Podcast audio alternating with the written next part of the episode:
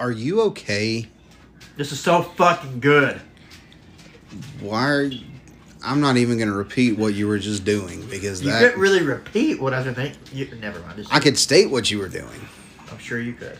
Well, we got to get on track. It's already been 7 seconds and we're already off track. Oh, no. It's way past 7 seconds. We're like 22 seconds. Well, 7 seconds when I said that. You don't know how to count, do you? I can count just fine. What's up, fuckers? What's up, guys? Welcome to the latest edition of the Turn the Buckle podcast, the first Turn the Buckle podcast of 2022. Fuck Whoa. You, 2021. Fuck 2021. Betty. Yeah, well, Betty White and John Madden. Yeah. And, you know, they say it always comes in threes. I ain't taking nobody else right now. They already had. It happened in between. You just didn't hear about it. It was another football death. You didn't hear about it because of John Madden.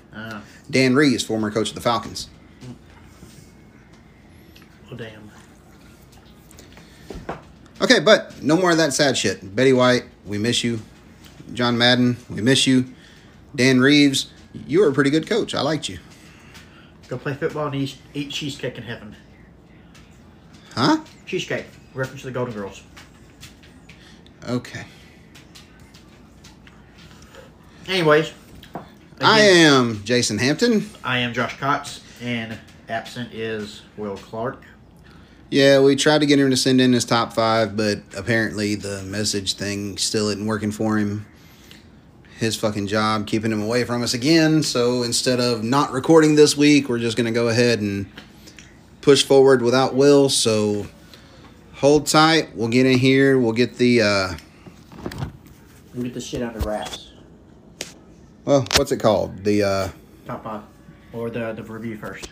Yeah, we're gonna do the review. I'm gonna go ahead, pause it right here, play the theme song, the commercial that I've actually got an idea for. Sweet, we all gotta be present for this new commercial. Yeah, we do, we really do. But we'll be right back to give you some results of some shit that's been going down.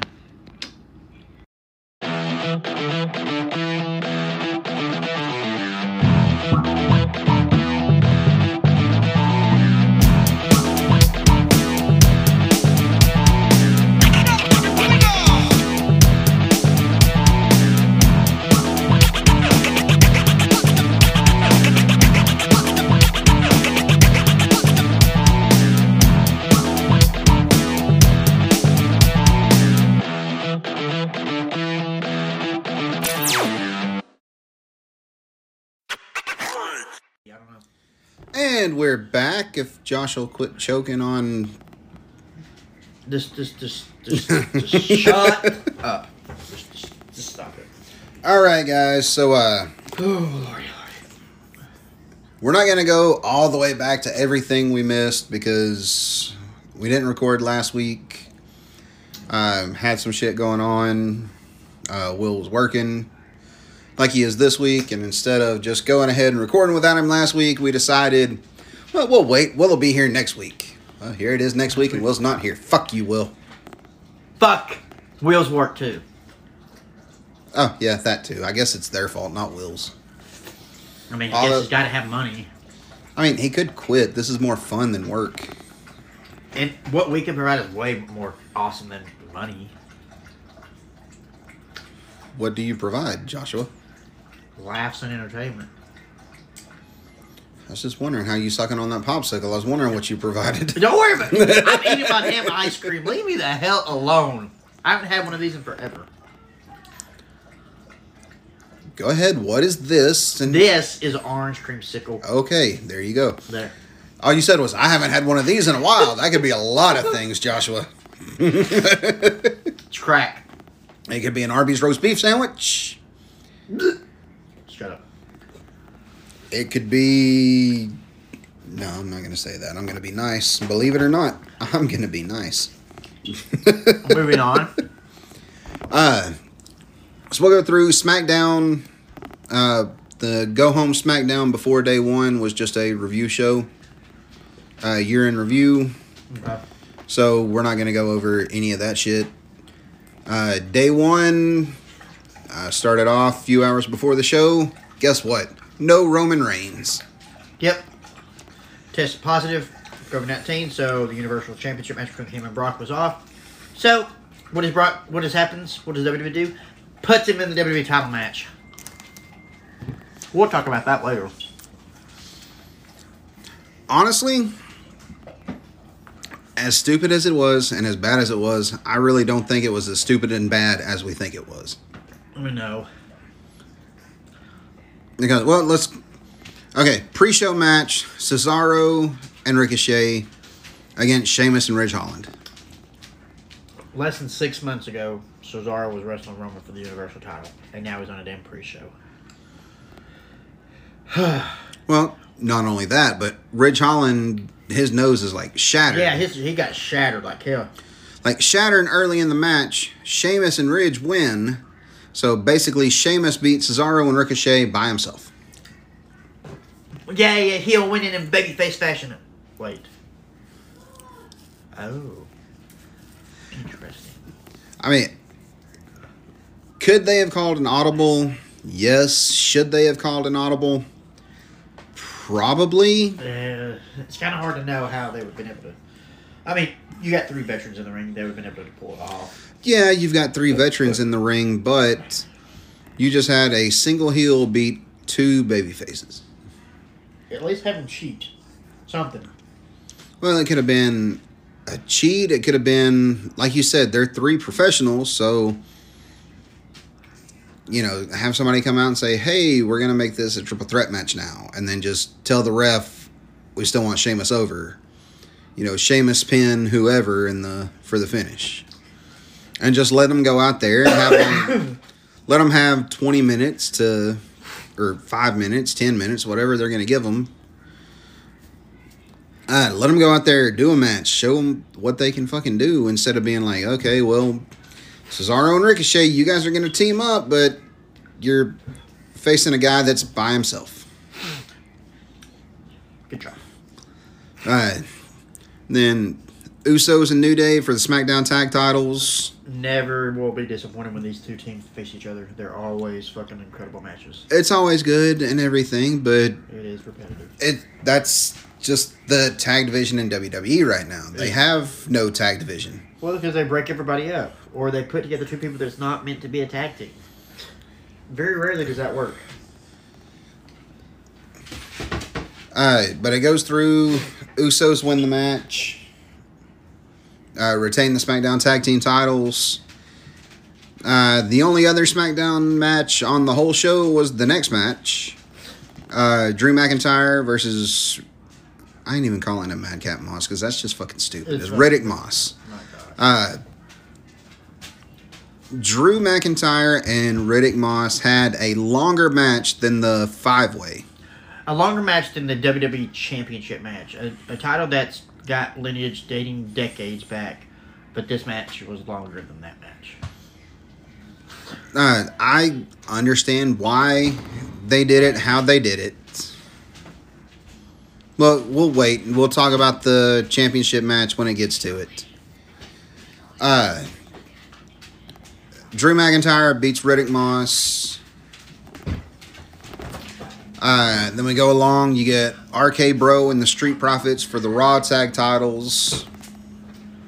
I love the Street Profits. Street Profits are always good. The Profits are always good. I like RK Bro. Four guys can have a great match together. They put Orton and Riddle over. Yeah, and, you know, going back to what I said, very rarely does two random people put together work, but, like, this, Orton and Riddle, it started off kind of weird, but it worked. It's just like Booker T and Goldust. They threw them together, they worked. X-Pac and Kane, they worked. You know, it's... So, Rock and Sock Connection, that was probably the best put-together team, probably. There were two polar opposites, but they worked. So, but yeah, I like Riddle and Orton. Well, the Bar was a put-together team that worked. Yeah, and tremendously. I think that was better than the Rock and Sock Connection. Right. And theirs was more of a, you know, we beat the hell out of each other in this best of seven, but, you know, I respect you because of how fucking tough you are. Let's be tough together. Right, exactly. But yeah, Riddle and Orton, I like their dynamic together. I like... You get a little bit of Orton coming through and stuff that Riddle's doing. And then you get, like, Orton's kind of not really breaking, but it looks like he's, like, softening towards Riddle and all their interactions and everything. It's going to be great when the heel turn actually happens, which I hope they don't do what we think they're going to do. Everybody thinks Orton's going to turn heel. We'd love to see Riddle turn heel. I was about to say, I think it's going to be Riddle turn. If that's how they do it and that's how they split it up, I could see Riddle turning heel on him. And then they'll be facing each other at Mania. Edge and Miz next. Edge with a win. Starting to sow the seeds for an extended rivalry where they're going to probably wind up doing Beth and Edge versus Maurice and Miz at the Rumble. Rumble, Chamber, Mania, whatever. Hopefully it's just maybe to the Rumble because I'd like to see Edge have a good featured match at Mania, maybe against AJ. No, because I see AJ and Omos at Mania. Oh, God, I hope not.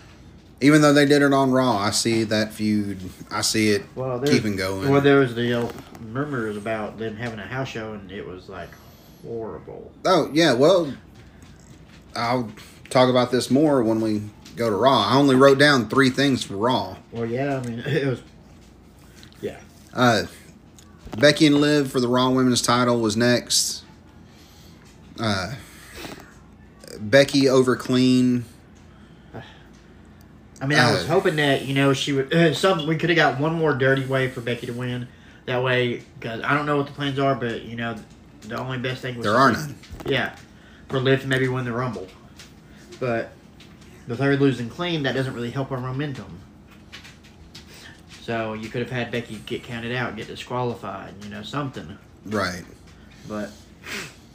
And then main event... Fatal 5-Way for the WWE Championship. Big E, Bobby Lashley, Seth Rollins, Kevin Owens, and Brock Lesnar. Original plans, Big E was going to retain. They were going to go about 30 minutes is what all the reports are saying. Right. Well, Brock gets added in. They cut it down to about 8.5 minutes, and Brock wins the title. Yeah, 8.5 minutes of just spawn finisher. Everybody hit their big stuff. Right, and so I bet it was an exciting-ass match to watch. Yeah, I saw Lashley spearing Lesnar through the barricade or something, I think, or something like that. Yeah. You know, you can tell we watch WWE. We're great reviewers. But, yeah, you know, it was good. It was good, you know, back and forth. You know, when Lesnar's in matches, even though they are short, they are offensive, they are dynamic, and it's never, you know... Rest hold. It's not. They're not paused moments in there. Well, they said in everything that I've read, looked at, listened to, it said Brock gets a big win. Right. Owens and Rollins worked great together. Lashley looked huge. He had the submission locked onto Lesnar that Lesnar couldn't get out of until it was broken up. You know, like you said, the spear through the guardrail, the barricade from Lashley to Lesnar. And then the fact that Lashley was the only person that Brock didn't give an F5 to. Yeah, and he got, anytime they did confront each other, Lashley always got the upper hand. Right. Which, the writing was on the wall right there, what was going to happen. Yep. And it's, you know, that this is something that we've been, you know, wanting to see for about since Bobby joined. I was about to say, they've been talking about it for 4 years. Yeah, and that was one of the reasons that Bobby wanted to resign in WWE to begin with, because he was hoping and promising. He wanted the match. He was promised a match with Lesnar, exactly. But Brock pins Big E to become the WWE champion. You could have pinned anybody else if you had to pin your champion, but I get it. And then Raw 2 nights later, the only 3 things I wrote down was there was a fatal 4-way for the #1 contenders match, which was everybody minus Lesnar. Well, it was what the match was supposed to have been before. Right. And instead of putting, you know, instead of Big E winning like what was supposed to have happened at day 1, they put Lashley over, but like I said, the writing was on the wall with everything that happened in the match at day one. Right. You knew what was going to happen. So, I mean, it's like they telegraphed everything. You could have not watched Raw and knew what the main event for the Rumble was going to be. Omos and AJ Styles had a match on the show. There was no heat for Omos whatsoever. Did he get cheered, or is it just nothing? No, there was nothing. Oh, God. They said it was just a mute reaction. Omos playing the heel. Nobody gave a rat's ass about it. Well, I mean, Omos is a one-dimensional character. He doesn't have a gimmick. He's just tall. That's it. That's a gimmick, brother. But what pisses me off, I mean, it doesn't piss me off, I just bamboozled, is Undertaker himself is freaking talking about how he's the closest thing we're going to get to Andre the Giant. Right. I don't get that at all. Not one bit. I mean, of course, Undertaker's respected in this business, and he knows more about stuff than we do, but, I mean, he reminds me of the damn Great Khali, barely can walk in the ring. I mean, I feel like when you're that tall, you're limited to certain movements when you're to become an athlete. Okay, but would you say Andre the Giant is one of the greats of all time? Yeah.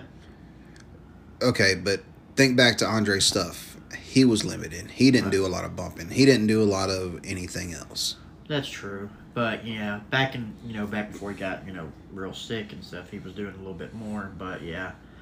But, I don't know.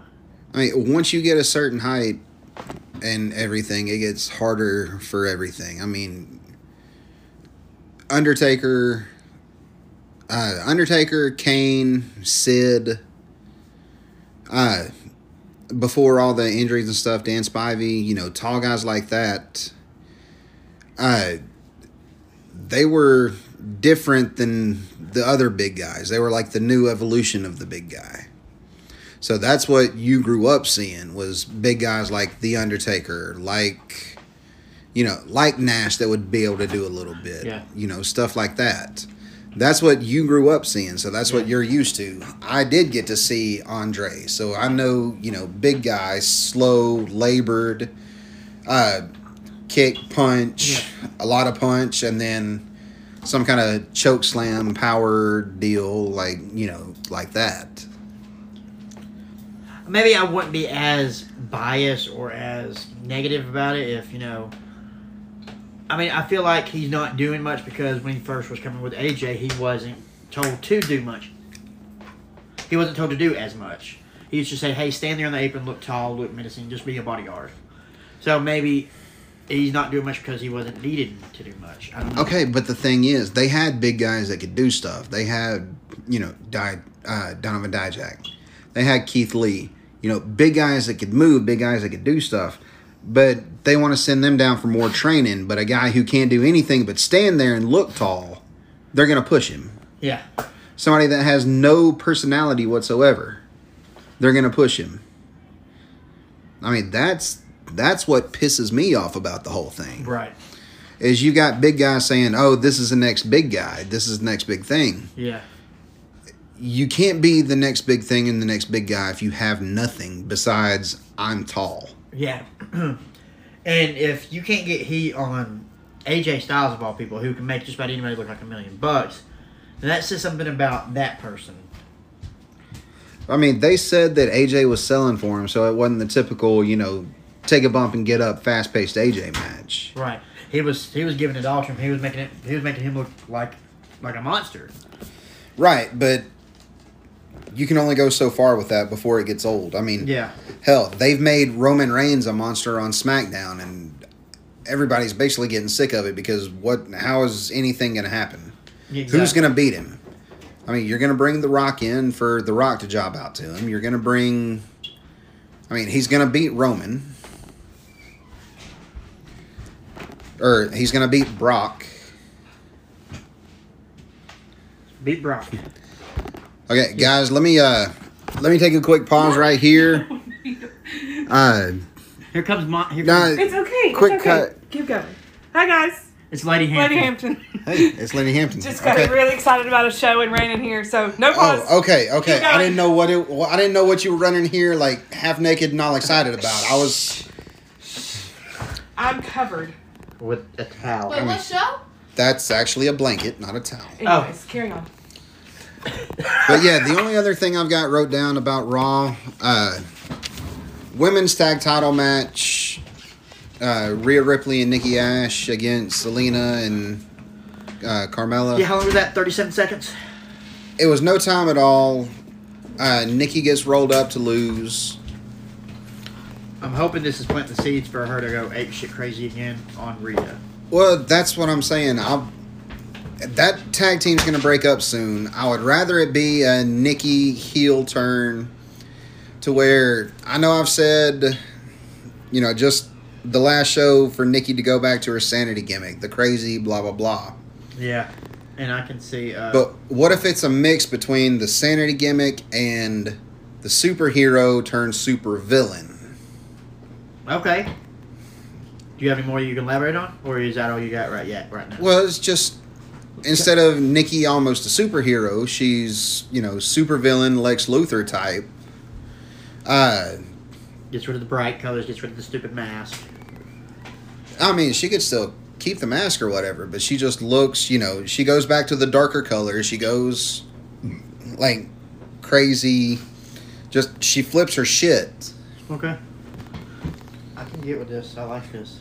So, I mean, she's, like, crazy supervillain. It's, like, not really Harley Quinn, but kind of Harley Quinn, where Harley Quinn was more like straight psychopathic. Well, she was more like ditzy, follow around the Joker. Right. Where it's the same kind of thing where she's crazy, but she's not like he crazy like when Alexa would do the Twisted Bliss thing, right. And, She's more completely just right. I don't have an answer for that. Sorry. But she's more like it's not like she's like female Joker. Female, okay. Like just completely flipped off her gourd, fucking crazy. Yes, okay. No comedic to her whatsoever. Right. Gotcha. I like it. And I see Rhea being a better babyface than a heel. I feel like with her colors and her gimmick and her personality, she's much more suited for a badass babyface. I agree, and they're going to need a badass babyface to go against Becky Lynch. Yes, I mean, yes, Liv is cool for right now, but, see, that's the thing. You'll push these babyfaces, but you'll push one person in the women's division, have them lose, and then now we got to go back to the drawing board. Now we got to build somebody else up, but instead, while this top babyface was either losing or getting their momentum, you could have still been building these other women up in smaller, lower card women's matches. That way, when that person loses, you have your next woman to come up to face the champion. Okay, but they can't do that because they have one women's segment a show, two women's segments a show, and one of them has to be tag team. I hope they get rid of the women's tag team titles, but I don't know if they will. They should get rid of all tag team titles, honestly. They're not doing nothing with any of them. You only got like 4 tag teams in the whole company. You've got 2 sets of tag team champions. You got the Usos and RK-Bro. Yep. There are more tag teams on Raw, but they've got their tag teams doing stupid shit. They've got Ziggler and Rude going to try to get Ziggler the U.S. title over Priest. You've got the Alpha Academy, who just beat RK-Bro on Raw. But it was one of those Orton never got in the ring. You got fucking the Street Profits, but they just lost. You got the Mysterios, but they're working on a WrestleMania angle with them where they're probably split up at the Rumble or a little bit before, a little bit after. Yeah, right after the Rumble. So they really have no direction, none of the tag titles. Name a tag team on SmackDown besides the Usos and the New Day. Yeah, I got nothing. Jinder and Shinky? Yeah, no. Did Veer come tonight? Did they send Veer? Don't say send Veer. I ought to punch you in your... It was a joke because their dumbasses said it. But no, They just... Okay, the whole Veer thing. I've heard people say, oh, he doesn't need to debut. They need to just keep doing the... Yes. He's coming, coming soon, and then, you know, release him and say, not coming anymore, you know, stupid shit, you know, all this stuff that people are saying, right? Yeah. The funniest thing I've heard, and I know they're not going to do it because it's a fucking terrible idea. It's stupid. Oh, so they're definitely going to do it. But I fucking love it. What? Is the whole Veer is coming, Veer is coming... You have somebody, you have like a video crew following behind him, right? Like they're in the car with him and he's, you know, I am here. I am, what is it, Veer Mahan? Veer Mahan. Oh, yeah, because it's Vince McMahon. I'm Veer Mahan. I am here. I'm going to debut at Raw tonight in insert city name here, right? Right. And then somebody on the video crew is like, Veer, that's where Raw was last week. What? Yeah, like, I'm going to debut in Raw here in Atlanta. Veer, day one was in Atlanta. Wait, what? So it's just going to be like... And they pull up to an empty fucking arena. So it's going to be footage of him missing every time or getting the wrong, going to the wrong arena. Yeah. That's hilarious. Like, he shows up to... He shows up to the fucking Mercedes Arena, right? Yeah. Expecting Raw to be there. And he walks in, and the fucking Hawks are playing or something. Or he goes to... Say Raw on X day is going to be in Birmingham, and Raw the next week is going to be in St. Louis. He goes to St. Louis a week early. You know, just something like that. Or he goes to Nashville and... Or he walks in and... Because, you know, this is people recording him and he's like, well, let's see what Veer did this week. And he shows up to fucking SmackDown instead. And he walks into the locker room with Jinder and Shanky and shit. And they're like, what are you doing here? I'm debuting tonight.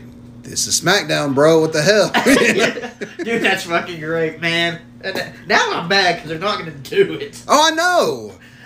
I know, and I don't even remember who it was. I was talking like, oh, they're just going to show them vignettes. And I'm like, why don't they just do something fun and stupid? And fucking thing is, you could get a couple of weeks out of that, a few weeks out of that before it would get dull. I mean, hell, I guarantee you, when he does debut, I guarantee he'd get a bit of a pop, too. Yeah, and have it be, like, accidental. Like, he walks in and walks out in the middle of somebody's match. Almost like the old R-Truth thing when he used to go out, you know? Yeah, the whole my bad. Oh. That's why I'm in the Royal Rumble. You're not in the Royal Rumble. I'm not? Oh, okay. You know, one of them kind of things. Just make it fun, but they're not going to do anything like that. They're going to have him debut. He's going to try to be a badass that nobody likes. And probably because him having the Middle Eastern kind of look, they're going to pull some kind of Middle Eastern... It's going to be heel, exactly. Yeah. But, okay, we'll go ahead. We'll move on. Dynamite? I was about to say, do you want to talk about Dynamite or Rampage first? Let's do Rampage first. Okay, Rampage first. You sure you want to talk about Rampage first? Yeah, because I want to save Dynamite for last. Why do you want to save Dynamite for last? Why do you want us to do Dynamite right now? Because I want to save Rampage for last. Fine, we'll do Dynamite. Okay, Dynamite, you got... Okay, I didn't write down... I don't know what order all these matches were in. I just wrote down the matches and who wins. You got the Wardlow squash over Colin Delaney. Oh, I loved it. It was good to see Colin Delaney again. That was great. Wardlow's getting more and more over. He's getting more and more over. The backstage segment they did before the match is going to help him get more and more over. Yes. The whole, you know, the contract you sign says that anything you win, I win. And anything, any title shot. Any titles you win, you relinquish to me.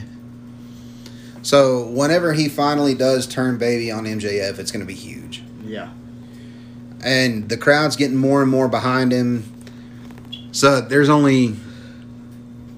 Okay, as bad as it sounds, there's two ways this could happen. There's two ways this could go. Okay. One He actually turns baby. I've got an idea, but you go ahead. He turns baby. It's going to be huge. He's going to be a huge fucking babyface star. 2, he goes and he wins the TNT title. And then willingly gives it up to MJF and stays heel. How I would book his babyface turn would be, I don't know what people I could put in this match, but the next time they do Blood and Guts, you know, it's Team Pinnacle versus Team whatever, Jungle Boy, Hangman, whoever. Insert 5 baby faces. Mm-hmm. You know, it's 2 against 1. It's MJF and Wardlow against Jungle Boy. You know, and there it looks like he's telling Wardlow to go finish the job. Jungle Boy's a bloody mess, just crawling up. He lifts Jungle Boy up, and then boom, just fucking floors fucking MJF with like a clothesline or something. Boom. Powerbombs him about 4 or 5 times, walks out. Okay, yeah.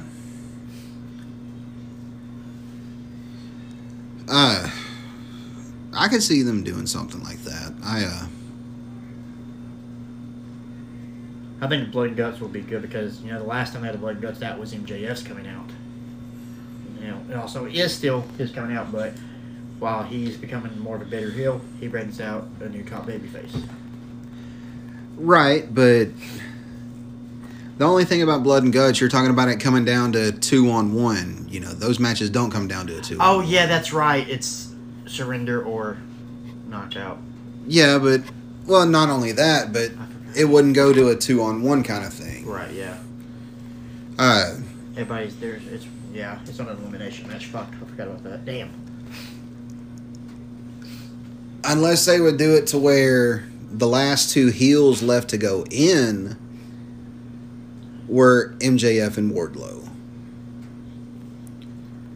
And Wardlow goes to go in because he's thinking it's his turn, and MJF, you know, grabs him, you wait, you know, you idiot, blah, blah, blah. I'm going to go in now because, you know, make the heels have the advantage, and MJF wants to get in there and just be a dick and run all over the place. Right. Well, that's where Wardlow finally has enough, you know, kicks his ass outside, tells him to close the cage back. So whenever the cage opens again for the babyface team to send a person in, they open the door, the babyface goes in, Wardlow chucks MJF in, and then just walks off. So that would give the babyfaces the 5-on-4 advantage for the end advantage. Yeah. I like that. But yeah, the Wardlow squash. Then you got 2.0 and Daniel Garcia against Eddie Kingston and Santana and Ortiz. They're keeping going on the Eddie Kingston losing streak, yes. The Kingston losing streak. He didn't get pinned this time. It was a roll-up. One or 2.0 rolled up, I think, Santana. I think it was, yeah. Oh, they started the beatdown. Yeah, the beatdown, and then Jericho returns with Floyd. Makes a save, pisses off Kingston. What the fuck you doing here? Why you saving my boys? Yeah, and just the in the face. If we're gonna get a Jericho Kingston deal out of this, I'm gonna enjoy that very much. Oh God, yes. The promos they can cut on each other, the matches those two could have. Oh yeah, it's gonna be good. And then, hey, this match, I remember this one opened the show. Lucha Brothers, Jurassic Express, and Christian Cage against FTR, Private Party, and Matt Hardy. Private Party, Matt Hardy, that run almost. It was a good match. Really good match. Yeah, it was a really good match. Story throughout was, you know, the building tension between Lucha Brothers and Jurassic Express for their impending tag title match, which was announced the following week. Right. Well, the challenge was made the week prior, yeah. Well, it was made on this show. Oh, that's right, yeah. It was made on this show because Christian wound up getting pinned. Right. He took the big rig from FTR. Yeah, he did the blind tag on Penta. Well, Penta blind tagged in earlier in the match. And so AJ's turned around and done it again. And then the backstage segment between the five of them and the translator, what's his name? Jose? Alexander Hampton. Alex, that's it. Jose's with Andrade. And Jack to the gills. God damn, I couldn't believe that. No. Okay, but yeah, the confrontation backstage between the six of them had them talking about how Christian's washed up. You know, they need to quit listening to a loser like Christian. Is that going to lead to a Christian heel turn, or is that just going to be, you know... That's what everybody's thinking. That's what I'm thinking. Maybe he turns heel and costs Jurassic Express the titles. Well, that's what I'm saying, though. Is it going to be a heel turn and he costs him the titles, or is it going to be a... He accidentally costs him the titles and he gets upset and just kind of goes off. Because they're talking about the old washed up, you know, blah, blah, blah, this, that, and the other. Things were going good until he got in the ring. We were on the track to win the match until he got in the ring. Or we could do what I've always said. Luchasaurus heel turn. I'm telling you, it will work. Have him rip up, beat the fuck out of Jungle Boy, rip off that mask. I'm telling you, Tony, if you're listening, please just turn him heel, please. Tony, if you're listening, don't turn him heel. That's the worst idea. Fucking every time you say it, I'm just like, no, don't do that shit. It's not going to be the stereotypical big man heel. He's going to be smart, cunning, because, well, most people don't watch Being the Elite, but those that do, in his earlier segments, he always talked about having a master's degree. You know, bring that to life. You know, have him kind of like be like Jericho 2008. Slow. Cunning, very meticulous when he talks. I really okay, but when there's a tag team split, it doesn't have to be because one of them turns heel, because then you pigeonhole them into they have to have an angle. And if you're wanting to do something to push Jungle Boy, which is what this would what would happen when this split, yes. He would have to go over on Luchasaurus. And do you really want your new big, slow, methodical master's degree heel to lose his first big angle? That's true. You got a point. I mean, I see what you're saying. You know, I get everything you're talking about. But it's just one of those things. Whenever you do something like that, you've got to think, you know, what's going to happen because we did this? I mean, I've helped book a show before, kid. Leave me alone. I'm not an experienced booker. I like my fantasy booking sometimes. No, I mean, like I said, I like the idea. I like, you know, what you're saying. Right, yes. But you got to think of, you know, different things from that, because you got, like I said, you've got to think about what's going to happen when we turn him heel is they're going to have to go at it. I didn't really think about that. Yeah, you don't want to get the brand new heel that you just turned heel to have a big loss, yeah. Right, and them splitting is going to be Jungle Boy's coming out platform and coming out, and they're going to push him out of everything. So turn Jungle Boy heel. Jungle Boy cannot be a heel, not right now. Man, I'm going to tell you. I don't think you can do it right now. The best time to turn a babyface heel is when they're at their peak. He's not at his peak yet, I don't think. As soon as his music starts, everybody's hands in the fucking arena start waving. I feel like there's more mileage there. There's more mileage with the tag team. I just want to see Luchasaurus do more shit. That's all. Anyways, yeah. If you want to see Luchasaurus do more shit, let them have their split, and then let him lose a couple matches, and he flips out and he turns evil dinosaur. I mean, he goes from Luchasaurus to fucking Velociraptosaurus. Tony, if you're listening, do not fucking do that. If I see Luchasaurus coming out in 6 months' time as Velociraptosaurus, I swear to God, I'm punching him in the throat. Well, no, I'm not saying call him Velociraptosaurus. I'm just saying, you know, he goes and instead of being nice dinosaur, he's instead of Barney, you know, I love you, you love me dinosaur, he's a fucking velociraptor from Jurassic Park trying to eat him in the fucking kitchen. I just thought of so many Graham BTE skits that could come of that.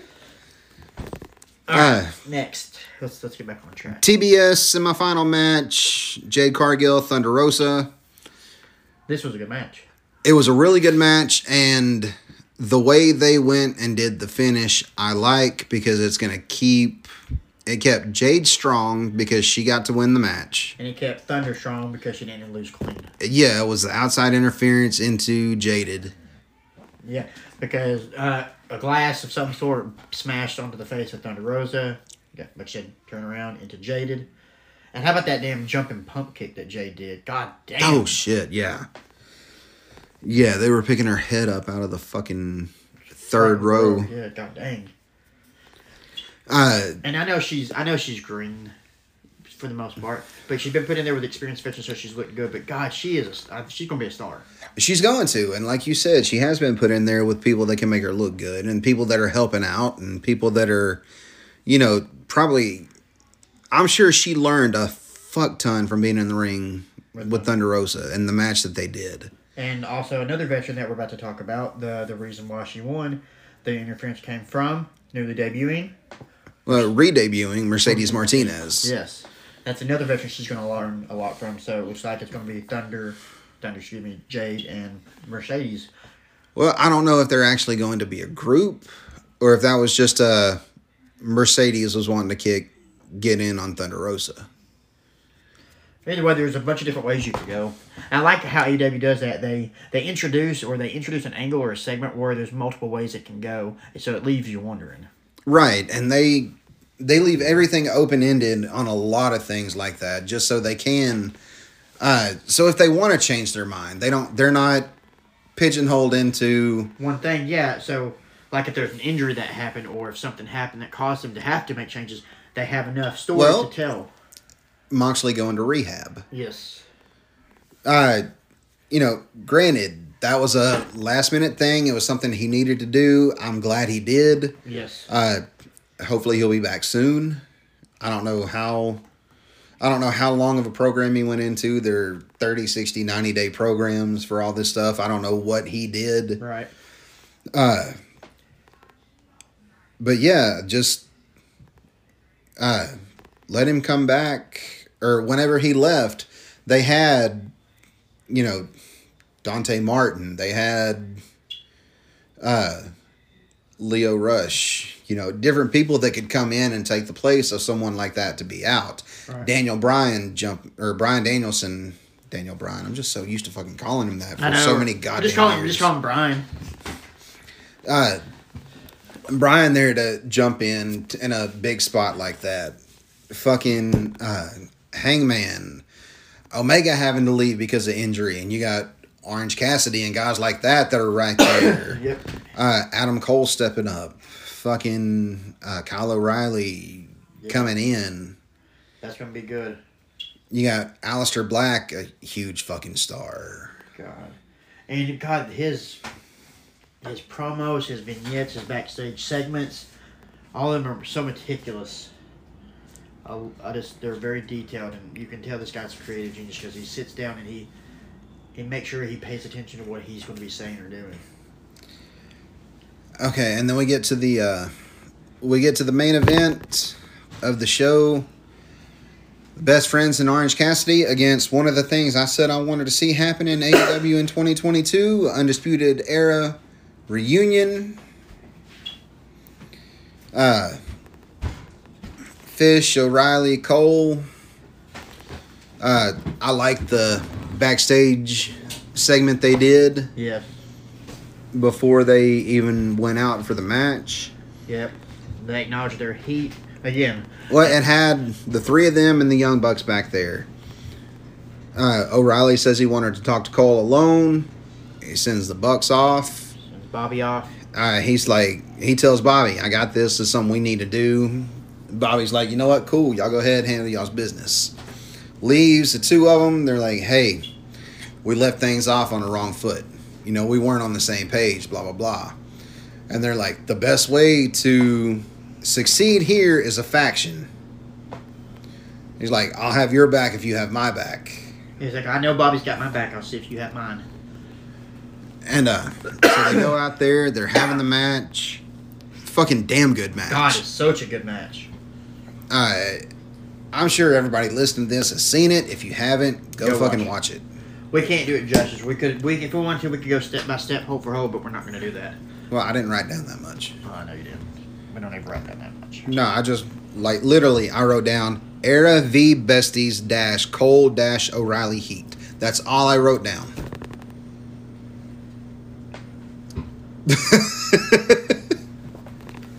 So, you know, having to go back and talk about the backstage shit and everything that happened during the match, that would have to be all from memory, and I can't fucking remember that much. It's okay. It's okay. It's okay. It's okay. I've been hitting the head too many times, and I'm old. Yeah, it's okay. I got you. It's okay. It's okay. Okay. But yeah, we go through a great fucking match. Finish was real good, too. Well, everything leading up to the finish, from O'Reilly kicking Cole off the apron inadvertently, you know, when I think it was Cassidy got out of the way. Yep. Then you have the Bucks coming in towards the end to pick up Cole. Or at the end. Well, the Bucks came in and hit super kicks on everybody when the ref was distracted. And that led forward. Then that led into the kick off the apron and then chasing the dragon for Cole. O'Reilly and Fisher get the pin. And then the whole, after it was over, the Young Bucks helping Adam Cole up, walking him to the back. Talking down to O'Reilly, what are you doing? What's going on? And then for Cole to be walking the whole time, being like, dude, you fucking kicked me. What the hell, bro? He's like, dude, chill, accident. I mean, you could have fucking chipped a tooth. I had to go see Britt, you know. Did they get a personal dentist? But yeah, I mean, it was a great fucking show. I like when they do their 2-night big events like this, because you had, what, 5 or 4 big matches in the Wardlow with MJF angle. Yeah. And then that leads into what they did Friday night on Rampage. Good God. Okay. We'll get to the good God in a minute. Yeah, I just wrote, well, I'll tell you what I wrote on that one. I'm not going in order. Cody and Ethan Page was a good match. Good match. Both those guys are really fucking good. I like them both. Cody is still playing a delusional heel. We hope. That's what I hope he's doing. I'm hoping it's going to be he's the heel that just thinks he's a babyface, because they always say in comic books, a true bad guy always thinks he's the good guy. Yep. You know, like, hell, the whole Marvel deal with Thanos. Yep. He thought he was doing good by wiping out half the universe. And, you know, one of the biggest old adage quotes in a comic book is, you either die a hero or you live long enough to see yourself become the villain. Exactly. And Cody couldn't die the hero that he wanted to be, so he's living to see himself be the villain that he never wanted to be. I mean, he even says, I'm not going to turn heel. I mean, he said that in interviews. Yeah. He's like, I'm not going to turn heel. I'm not going to be the bad guy. You know, he's like, I've got control over this, you know, blah, blah, blah. You don't have control if the crowd tells you. No. You don't have control over the crowd. And that's one thing I like, because he's kind of playing into it where he's getting the boos, but it's just like crowd reaction that he's hearing. So he's like, yeah, you know. And also, he's doing heelish stuff, you know. He's holding holds for longer, you know. And then when he does his finishes, he's doing his finish once, twice, and he's doing this Tiger Driver, which one of his crosswords usually would do it. 2 would definitely, but then he's adding this extra exclamation point. Right, and the match he had with Sammy when he won the TNT title back, when he hit that second crossroads, and then he hit the first one that Sammy kicked out. So they went along. He hit the second one, and then he was like, okay, I'm going to have to do more. So that's when he broke the Tiger Driver 98 out.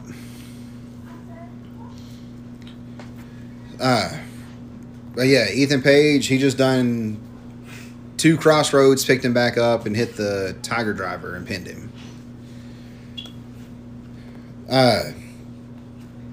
Where was the New Year's Evil? New Year's Smash, where was it? Do you remember? I don't. It wasn't Greensboro, was it? Yeah, it was. Greensboro, North Carolina. Okay, well, see, that's another reason why.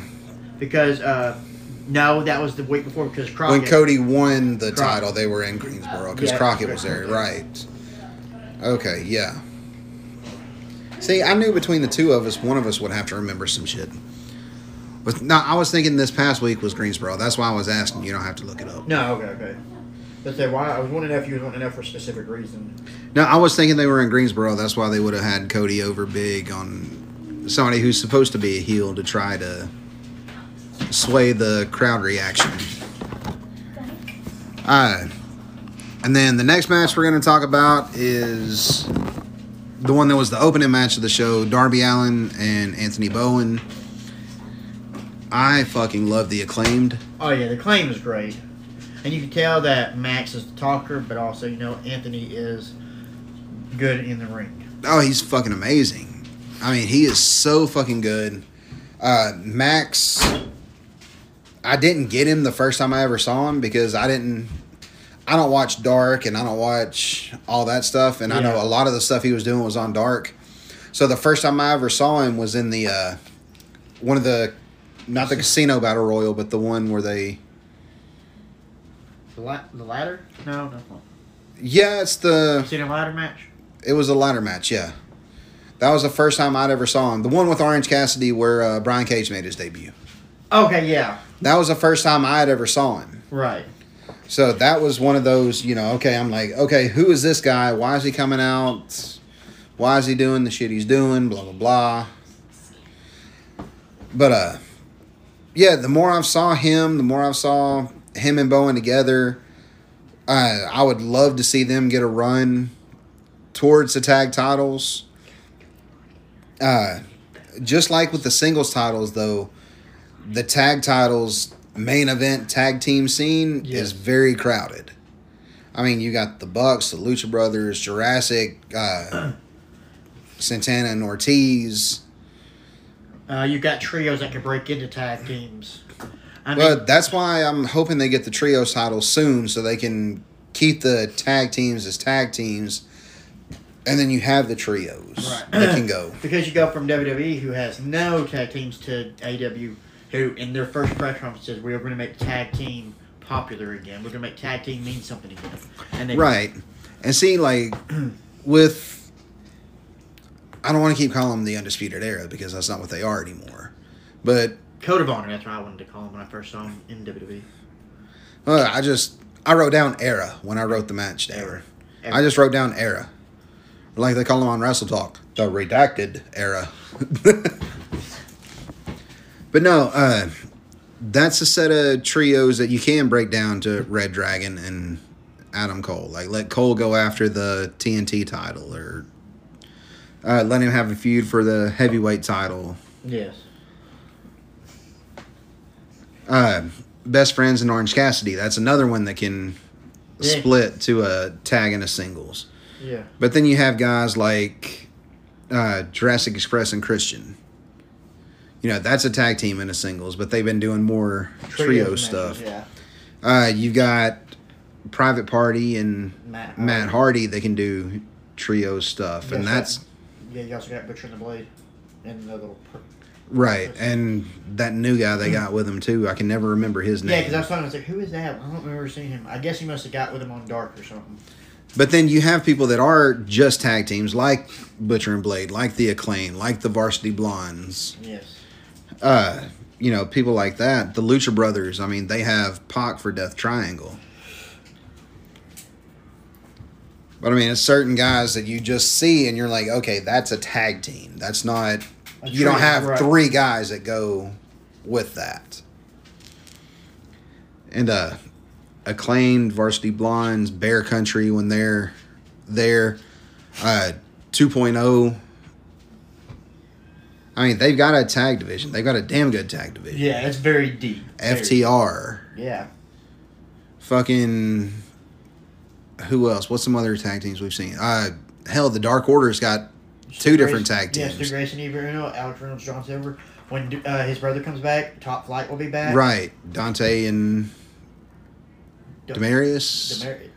Damian? Demarius? Dewan? Darius or Demarius? I think it's Darius. I know it starts with a D. Yeah. But they've got Leo with them for that trio. Yep. You've got Team Taz is actually a... Team Taz is a trios team. Because you've got Hook, Ricky Starks, and... What are you doing? Huh? What are you doing? Oh, I'm just looking up something for him. But yeah, no. They... but yeah, Hook, Cobbs, and Ricky Starks and the Team Taz is a trio. So, I mean, you got a lot of trio stuff you can do. But, yeah, I'm pointing to think that they might announce something on TBS, but I don't see that. Okay, but Darby and Anthony Bowen in this match. Darby gets a win with a big coffin drop after Sting is in the match. Max Caster gets in, you know. So, I mean, the people around were all involved in everything. It was actually a good in-the-ring match until, you know, without any interference, Darby went to go for the dive and Max jumped up so he couldn't. Right. That's when Sting interfered, you know, got Max off, which I think it was you I was telling. If something like that was to happen to me and I was there, you know, and Sting pulled me off the apron and then threw me in the guardrail, I'd have to hide my face from, you know, smiling and laughing at me like, I just did a spot with Sting. Oh, yeah. You know he had to have been freaking marking out like crazy. I mean, hell, I was smiling and laughing the whole way home after I did a little dance skit with fucking Hakeem that one night. Yeah. I know you had to have been freaking through the moon. I know I would have. Darby picks up the win after he hits the coffin drop on Bowen. Post-match, lights go out. Aleister Black comes out of the tunnel. Just like looking in the ring, starts clapping. And then Bowens hits Sting with the boombox. They jump Darby, hit him with the big chain. Aleister leaves, and that's it. Are they... You know, I don't know what they're planning here because... I mean, yeah, he's still got... I mean, I know that match ain't going to be continued with Pillman. Well, I mean, he's going against Pillman tomorrow night. And then from that, if that's where they decide to debut Brody King, Griff Garrison comes out and they do a tag match out of that. Or maybe Darby comes out and makes a save. Okay, here's what I'd like to see. All right, what would you like to see? I'm putting the Booker hat back on. All righty, Mr. Booker man. It's a quick match. I mean, I hate to say that, but... Well, yeah, you got to keep these mystical creatures strong. Well, I've said this to a guy, and it almost made me feel bad one time when I said it to him. There was a match I was having with somebody, and I was in a big angle on the show, and this person wasn't. I don't remember who it was that I was working, but they weren't in a big spot on the show. So we're going, we have the match, or we're talking over the match, trying to figure out everything that's going on. And he's getting upset because it's going to be a short match. I was going to take most of it, and the way everything was going and everything. And I could tell he was getting pissy. I'm like, man, what's going on? What's wrong? Like, you know, the match, it's just a short match, and it's like, blah, blah, blah. I was like, oh, well, look. I said, the only reason we've got this angle going on, and this is what we're doing, and this is how we're going. And, you know, I've got to look strong in this match because of the next match or the upcoming stuff that's going to be going on. Right. And, like I said, I don't remember who it was. He's like, oh, so I'm just a piece of shit that doesn't matter? Why? So I looked at him and I said, well, if you want to put it that way, yeah, you're a piece of shit that don't matter when it comes to this fucking angle. This is the angle that's working. We're doing this. I said, so as of right now, nobody gives a fuck about you. Wow. And as bad as it is to say, that's what I would have Pillman do is, you know, we're going to get you some good stuff in the future, but for this angle, this is what we need you to do. We need you to get the hell beat out of you. We need you to get your ass kicked in about 45 seconds. And literally, I would have him come out and House of Fire. Like, jump Malachi during his entrance.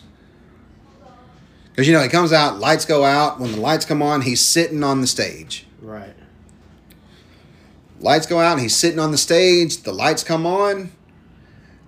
I would have fucking Pillman run up, give him a spinal tap in the back. Just kick the shit out of him. Boom. Start the match right there.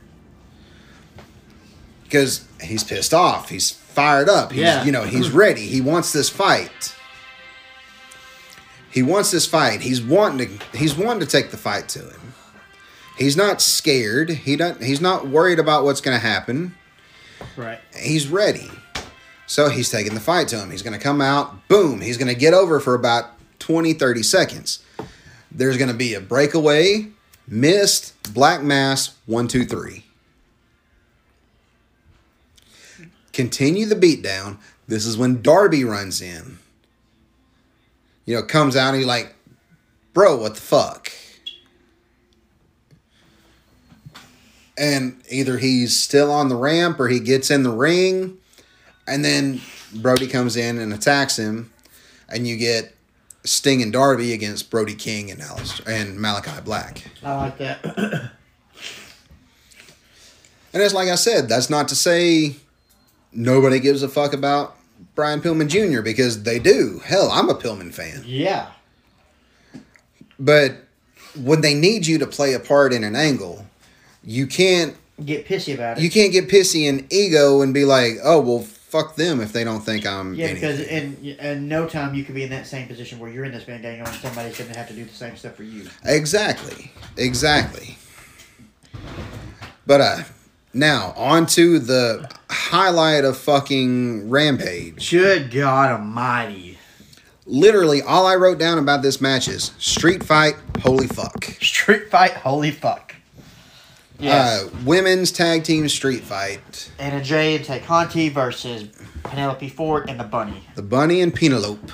Good God. It was a fucking badass fight. Yeah, they beat the fuck out of each other. I don't know what caused Bunny's to be bloody, but she was covered in blood. And the visual she had, it looked fucking badass. Almost just as good, if not better, than Britt's. Because Britt had that much, but she had more blood. There towards the end, I think it was worse than Britt's was. When it first started, I didn't see how it started. Yeah. I just noticed sometime like, oh, she's bleeding now. Because Will had sent us the picture. Yeah. Of, you know, and I thought that might have been the aftermath, but that was like mid-match. But, I mean, there's one point where she's kind of face down on her hands and knees and just raising up, and it's just like a steady stream of blood hitting the mat. Thumbtacks, tables, barbed wire. Oh, it was great. Fucking the Gotch-style piledriver from that Tay Conti did to Penelope was great. It looked good. It was perfect to put them down so they wouldn't have to be involved in the finish. Right. It was something to put them both down and out. Well, introducing the thumbtacks, fucking superplex onto thumbtacks. Just a regular bump on thumbtacks, but that much of velocity and that much height. Right. The moonsault early on in the match from Penelope to Tay Conti from the top rope to the table where the table just didn't do shit. Her knees were right on the face. God. I mean, it was fucking brought it. They beat the living shit out of each other. That did so much to elevate all four of them. Yeah, not a single one looked bad. They all looked good in that match. And Anna Jay does the Queenslayer submission. Before that, you do the what Bunny goes to get. Oh God, yes, God! I don't know why I didn't say this because I almost wrote down thumbtacks in the pussy. Go on. Thumbtacks are in the ring. There's, you know, they're bumping and rolling in the thumbtacks anyway. The big superplex into them. Bunny gets the knuckles. She puts the brass knuckles on. While she's putting the brass knuckles on, Anna Jay gets the barbed wire. And you can look at it. Anybody who's any used barbed wire could look at it, could tell it'd been gimmicked. Yeah. You can change the fact that it's going to still hurt. But it's not going to be... Okay, you can gimmick barbed wire by dulling the prongs. Okay. You can dull the prongs where it's not going to rip into you. Yeah, because that would have looked bad. You'd have had a sliced jugular. You can do that. You can snip the prongs down where they're not long. You know, I mean, there's a lot of stuff you can do, but you could look at it and you could tell something had been done to it. But it was like a coil sleeve that she was just able to put on her forearm and, you know, elbow.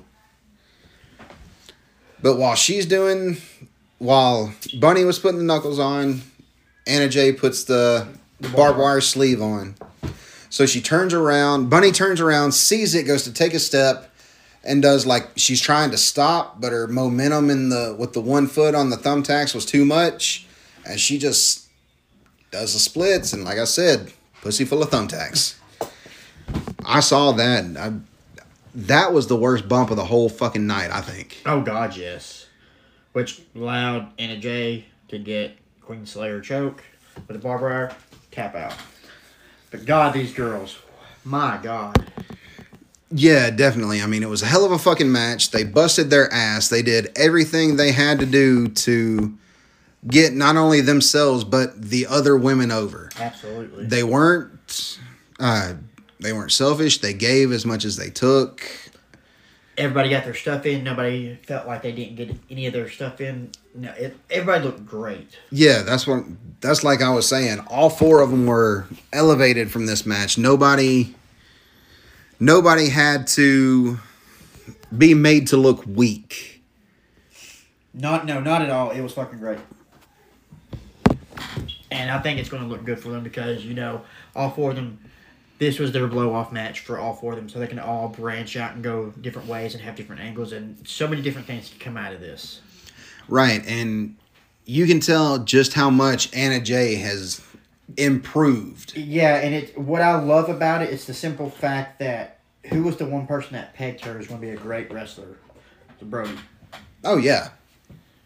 I mean, she is Anna 99 Jay, and he named her number as 99 after Wayne Gretzky. Mm-hmm. So, I mean, that's... You don't just get that just because, oh, you're a pretty face or something. Right. But no, I mean, hell of a match. She's a hell of a worker. Ty Conti already had the title shot against Britt. That was a hell of a fucking match. You know, hopefully we can get a babyface champion in there. Ruby and Jade for the TNT or TBS... title. See, I'm curious on how this is going to go for tomorrow. You need a good babyface champion, but you got Britt, heel world women's champion. Got the TBS title coming up. Jade's on fire. Do you capitalize on her? But if you put on Ruby, yes, you get a babyface champion, but then you got the critics saying, oh, they just went ahead and put the title on somebody that just got here. That's former WWE. You know. Well, you're going to have critics no matter what. If you put it on Jade, they're going to be, oh, she's green. She doesn't deserve a title right now. You've already got one heel champion. Why do you want another one? Because you don't have... Now you have to have baby faces chasing both titles. And they're enough in the company, yeah. Right. But, I mean, there's also, like we were just saying, you've got Penelope Ford and the Bunny who just proved themselves that they can do shit. You've got Serena Deeb. You've got... Nyla Rose. You've got still got Shida, Riho. You got some of the Joshi women's wrestlers starting to come back. Well, yeah, that's what I was talking about. Heels. You got Jamie Hayter. That's, you know, looks like she's on the verge of turning on Britt. On the verge of not really a turn, but a split at least. Yeah. You got Rebel Reba. Reba Rebel. Yep. You got.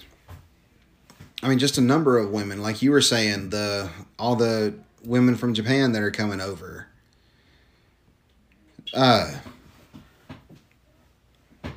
What's the one? Kawaii. Oh, Maki Ito. Maki Ito. Bring her. You know, is she a babyface or heel ass back in? That was fun shit when she was there. Yeah, and then you got so many people from, you know, Impact and other promotions that you could do. You know, you had Deonna Purrazzo that was teasing matches with Britt, you know, on Twitter. Right, you got Tony Storm, who was just released, who's probably going to wind up showing up. Hopefully going to wind up showing up. If she doesn't, I feel like she'd go back to Japan or go back to Stardom. But, yeah, I would love to see her in WWE, go from WWE to AEW. I mean, Britt wants a match. Yeah, you see, she posted as soon as she was released. She posted something about wanting a match. So, I mean, the women's division, I'm glad they've built it up the way they have. Yeah, I was a major critic at first. A major critic, because, you know, it seemed like they only had a few people and it's... Well, they only had a couple. They would do a 5-10 minute segment here or there. Yeah. You know, it was normally just one segment. Whether it was a match or just a promo. Well, still, they're really just doing one segment. I mean, you had the street fight on Rampage and you had the semifinal TBS match on Dynamite. And I still feel like, I mean, you're not oversaturating them, but you're still giving them props. They made those segments big segments instead of just being like, okay, send the women out for something. Yeah, and the thing is, if you would have put both of those on Dynamite, one would have overshined the other, and everybody gets their own stuff. Oh, definitely it would overshadow. I mean, that street fight overshadowed the whole show, and there was Sting and Malachi Black and Cody Rhodes on the fucking show. Yep, great week of wrestling for AEW, definitely. Well, and WWE's wasn't bad. It's a lot of predictable stuff. Yeah, but we got some things coming out of it that could have some good matches, like Lashley and Lesnar. I think they're going to put Lashley over. I think they are too, because it's going to free him up. Because one of the things that we were talking about, what people were talking about, if Lesnar won the title, they still got the program of Roman. We're doing a champion versus champion. We're doing a unification. What does this mean for the Rumble winner? What I would do, this is Booker hat on again, is Lashley and Lesnar first match on the Rumble card. Uh-huh. Not the pre-show, but the first match on the actual Rumble card. Roman costs Brock the match. Somehow. Okay. Roman cost Brock the match. Lashley wins. New WWE champion. He's out of the way. Right. The Rumble comes down. Number 30. The music hits. Whoever it is comes out. Lashley beats fuck out of him. No. He comes out. Gets in the ring. They're going at it. There's, 8-10 guys left in the ring. All of a sudden, Lesnar's music just starts playing out of nowhere, kind of like with the Money in the Bank that one year. Okay. It looked like Ali was about to win. Lesnar's music, he runs out, wins the match. Same shit happens here. Lesnar's music starts, he runs out, because he's still getting the babyface stuff right now. Yeah. His music plays, he runs out, because he's pissed off because he got costed the title. Yeah, so he should have still been the champion, so he runs in. Beats the hell out of everybody. Beats the hell out of, the 6, 8, 10 guys, whoever's left in the ring, throws them all out. He wins, challenges Roman for Mania. Go through to Mania. Roman comes out, head of the table. Lesnar comes out, blah, blah, blah. They do their thing. Heyman introduces Lesnar. The one behind, blah, blah, blah. The first man to beat The Undertaker. Yep. All his accolades.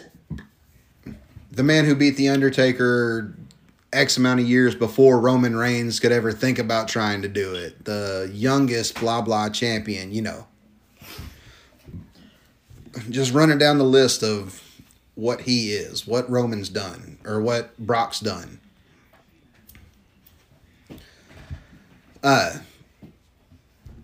Roman gets towards the end of the match. Roman goes, hits a Superman punch, set up for the spear. Lesnar sidesteps. Roman eats buckle. There the Germans start. 2 or 3 Germans. Boom, boom, boom. Hits him. Sets up, going for the F5. As soon as he picks him up for the F5, all you see, like camera shot waist up, where all you see is like from just below the pecs up to his face and shoulders where he's got Roman. Yeah. And all you see is this look of pain come across his face. Heyman with the low blow. Heyman with a low blow on Brock. So all the things that happened with Lesnar or with Roman was just a ruse to get his guard down. Right. To prove to Roman that Heyman is loyal to him. I like it. I like it. I like it. And then you have a sympathetic babyface Brock Lesnar. Good God, when are you going to say something like that? A sympathetic babyface Brock Lesnar going against the all-powerful heel tribal chief at SummerSlam. Shit. Well, we know Heyman's been able to get him to be the sympathetic babyface before. Remember 2002 Survivor Series when he turned on him against the Big Show? I mean, it's something you don't expect, something you don't think. Sympathetic babyface Brock Lesnar. You don't think that, so it's something different. It's new. It's fresh. Exactly. All right, let's take a break because I got to piss. Okay, we'll take a break right here. We'll come back and give our top five list of the top 5 moments of 2021, kind of like our year in review thing. So hold tight. We'll be right back, guys. Okay, and we are back, ready to go over our top 5 2021 moments in professional wrestling. Will's not here. We tried to get him to send one in. I don't think it's working for him for some reason. That thing has only worked for us one time, and that was when we had people send stuff in for Drew's memorial. Well, randomly, Justin sent that one, hey guys, love the show message in too. Yeah.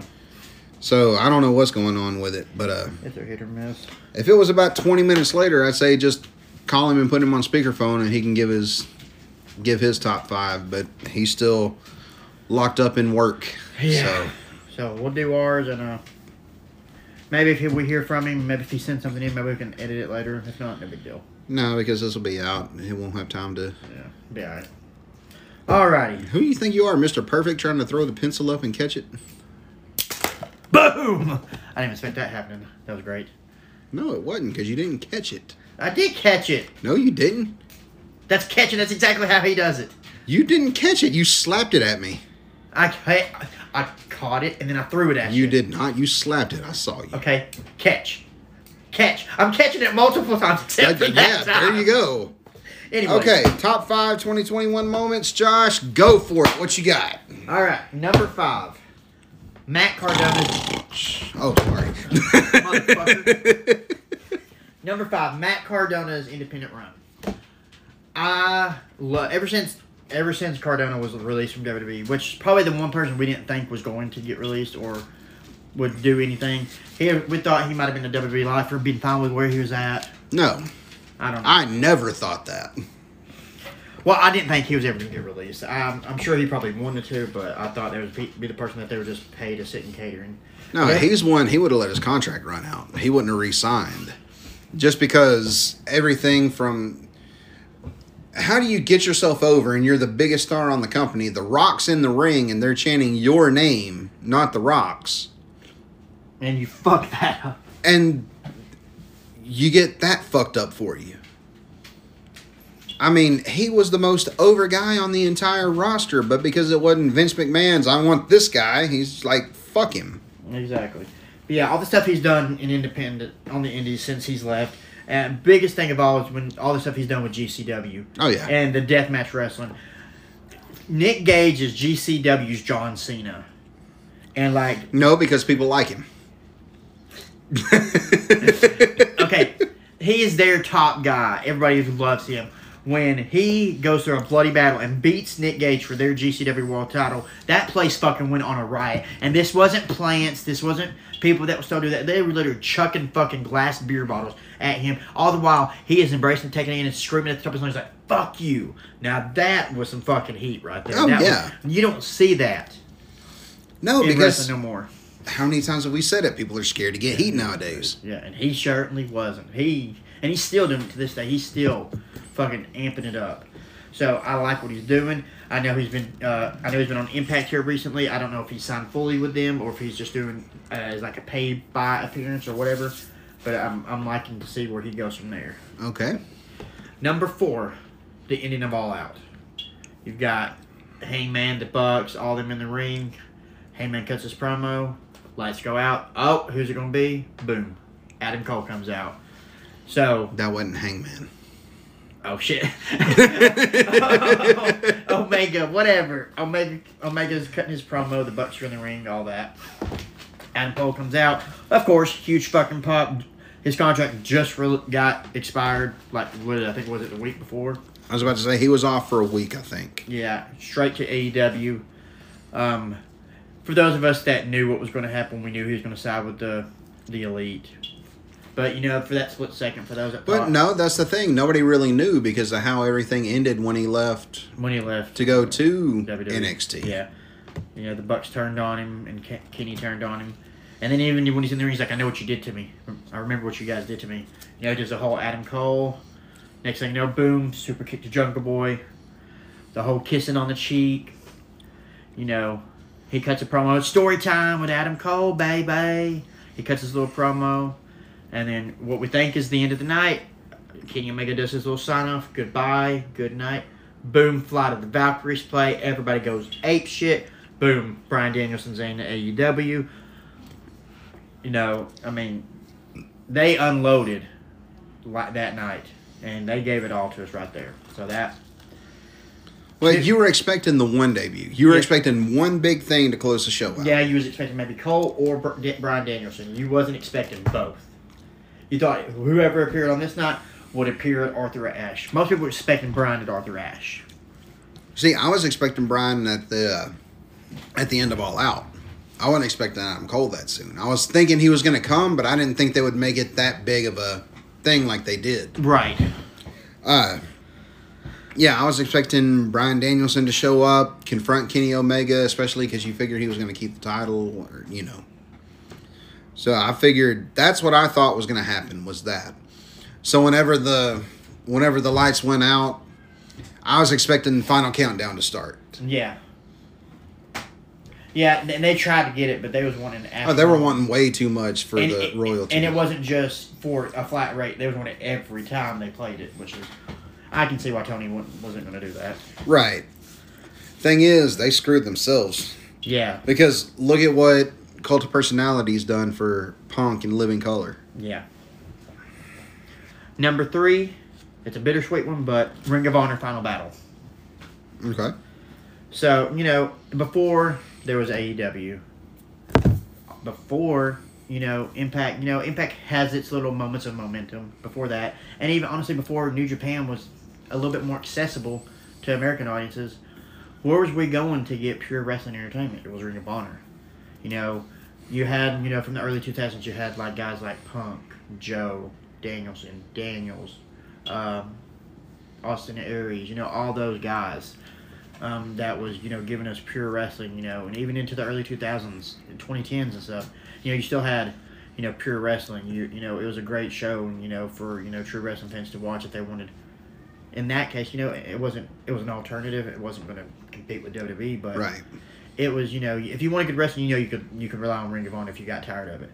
And, you know, for as long as they've been in the business, you know, and when the pandemic hit, they did not disappointed. They kept their talent, paid in full. Yeah, they paid every single person that was on their roster their contract that they were owed and what they were due.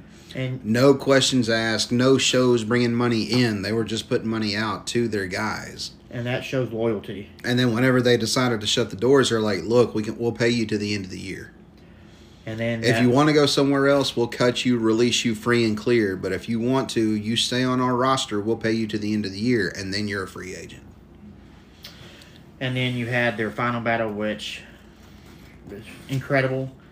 Jonathan Gresham, probably one of the most purest wrestlers I've seen in a long time. That dude is fucking fantastic. Yep. Wins their world title. Likely so. And all of that.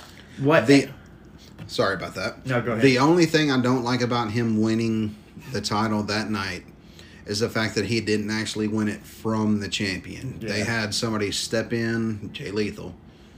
They had Jay Lethal step into the match because Bandito had COVID. Yeah.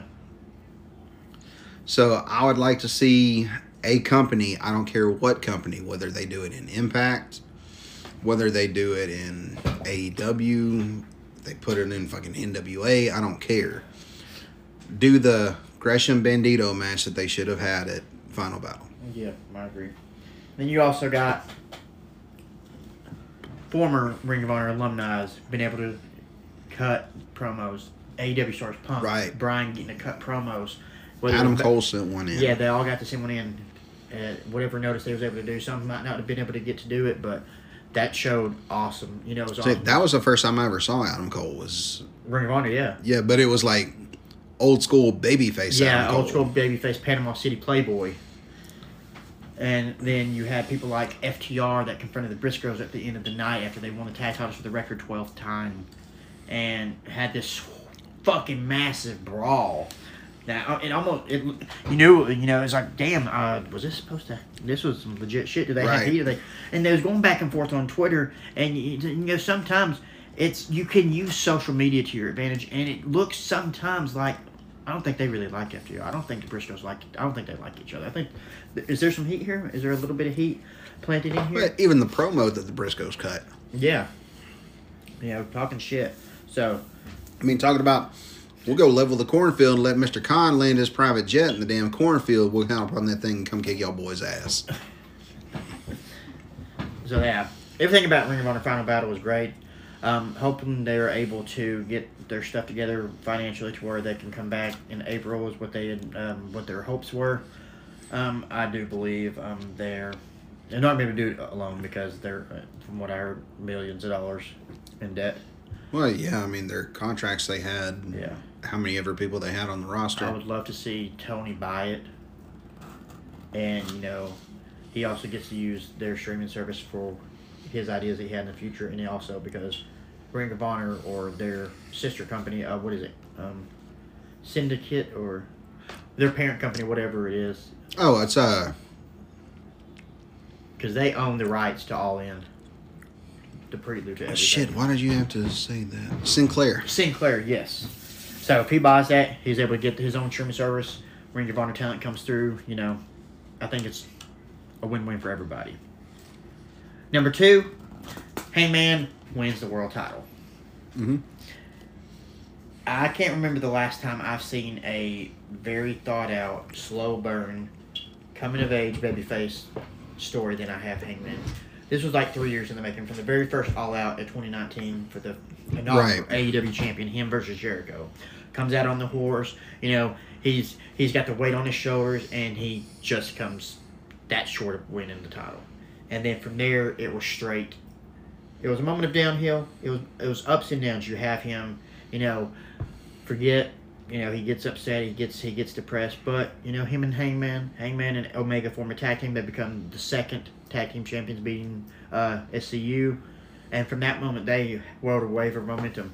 But then, you know, Hangman's insecurities and his fears got in the way, and you know they slowly started to the Omega heel turn after they won they lost the titles. Exactly, and you know you started seeing plants. You know after Revolution when they had that amazing match with the Young Bucks. You know, Hangman is outside the ring, the Bucks and Kenny are inside the ring. He's kind of holding the ropes like he was about to do the Buckshot Lariat, and then he kind of does this motion saying, okay, come on, let's go, let's get to the back.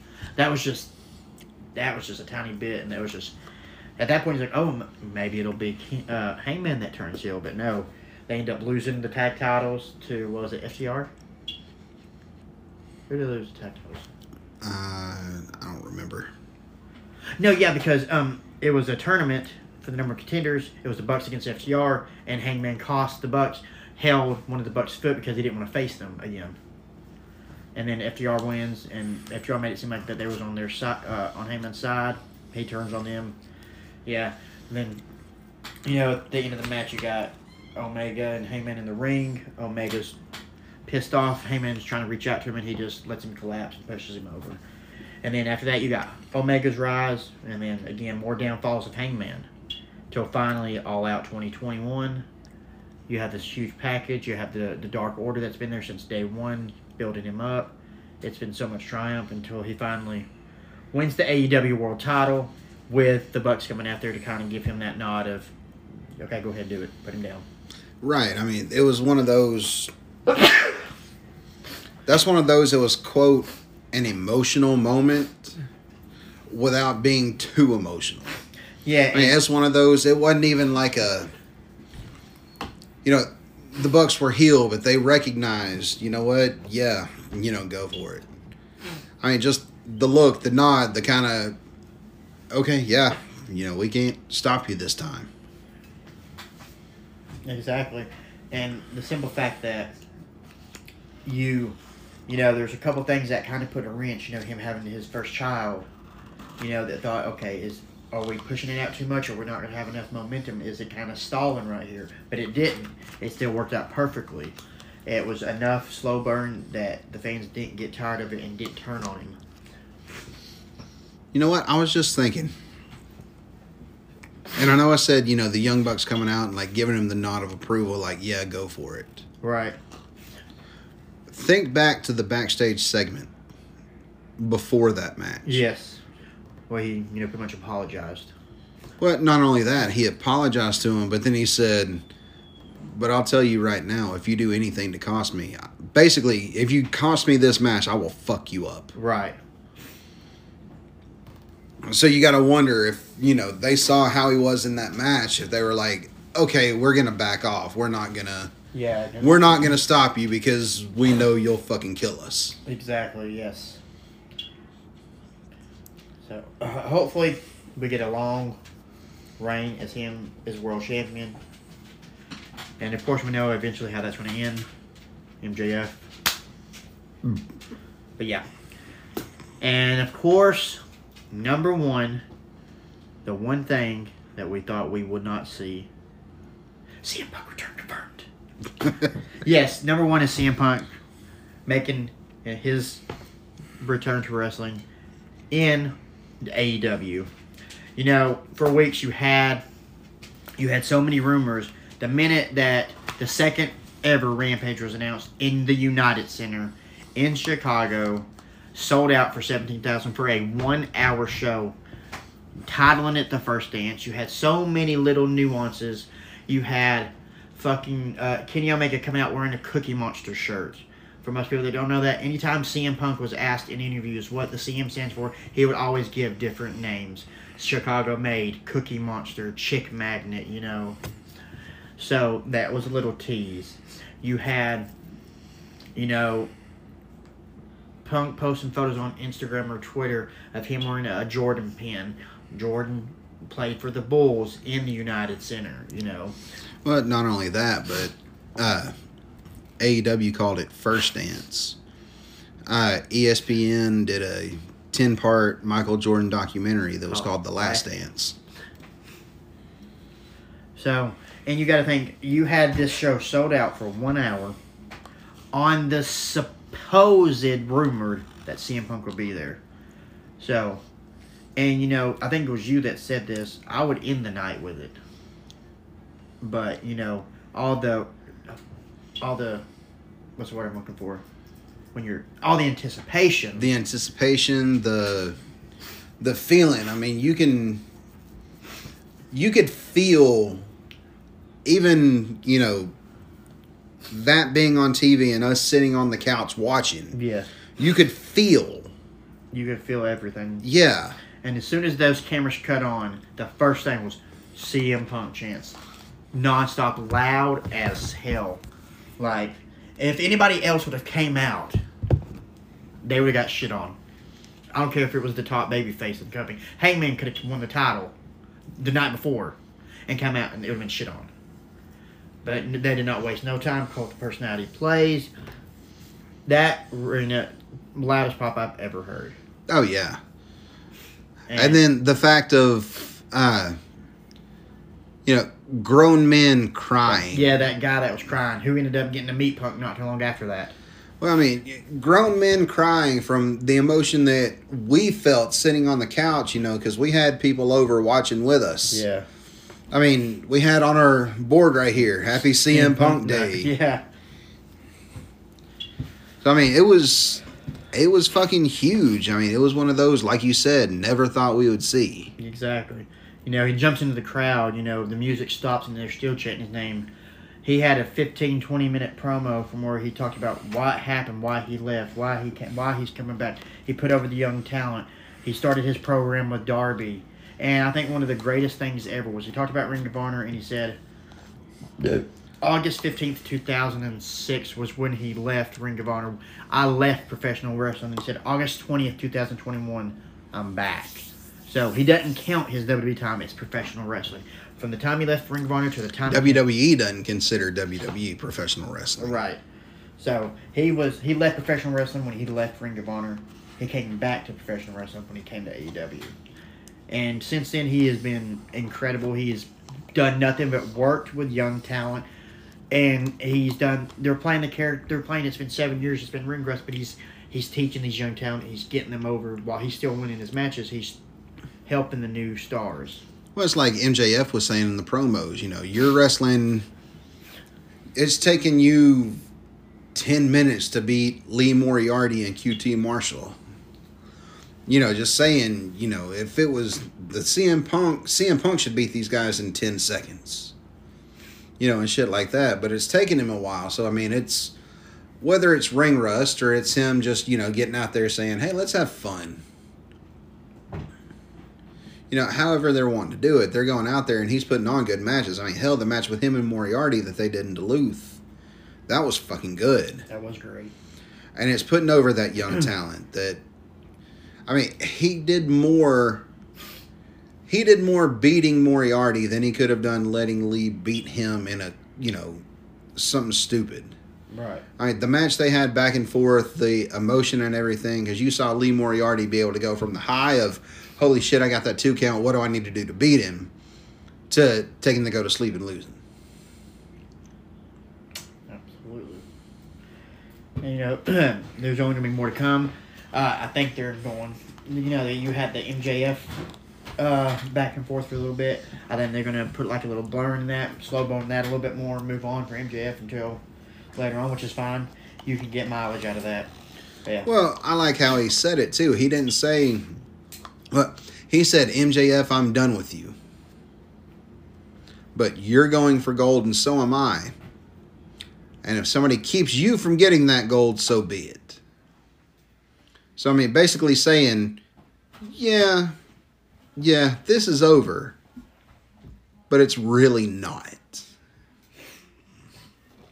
Alrighty, Jason, let's hear yours. Okay. You know me, I can't go 5 normally. You probably got like 3 honorable mentions. I got 2. Dear God. 1 is all the WWE releases.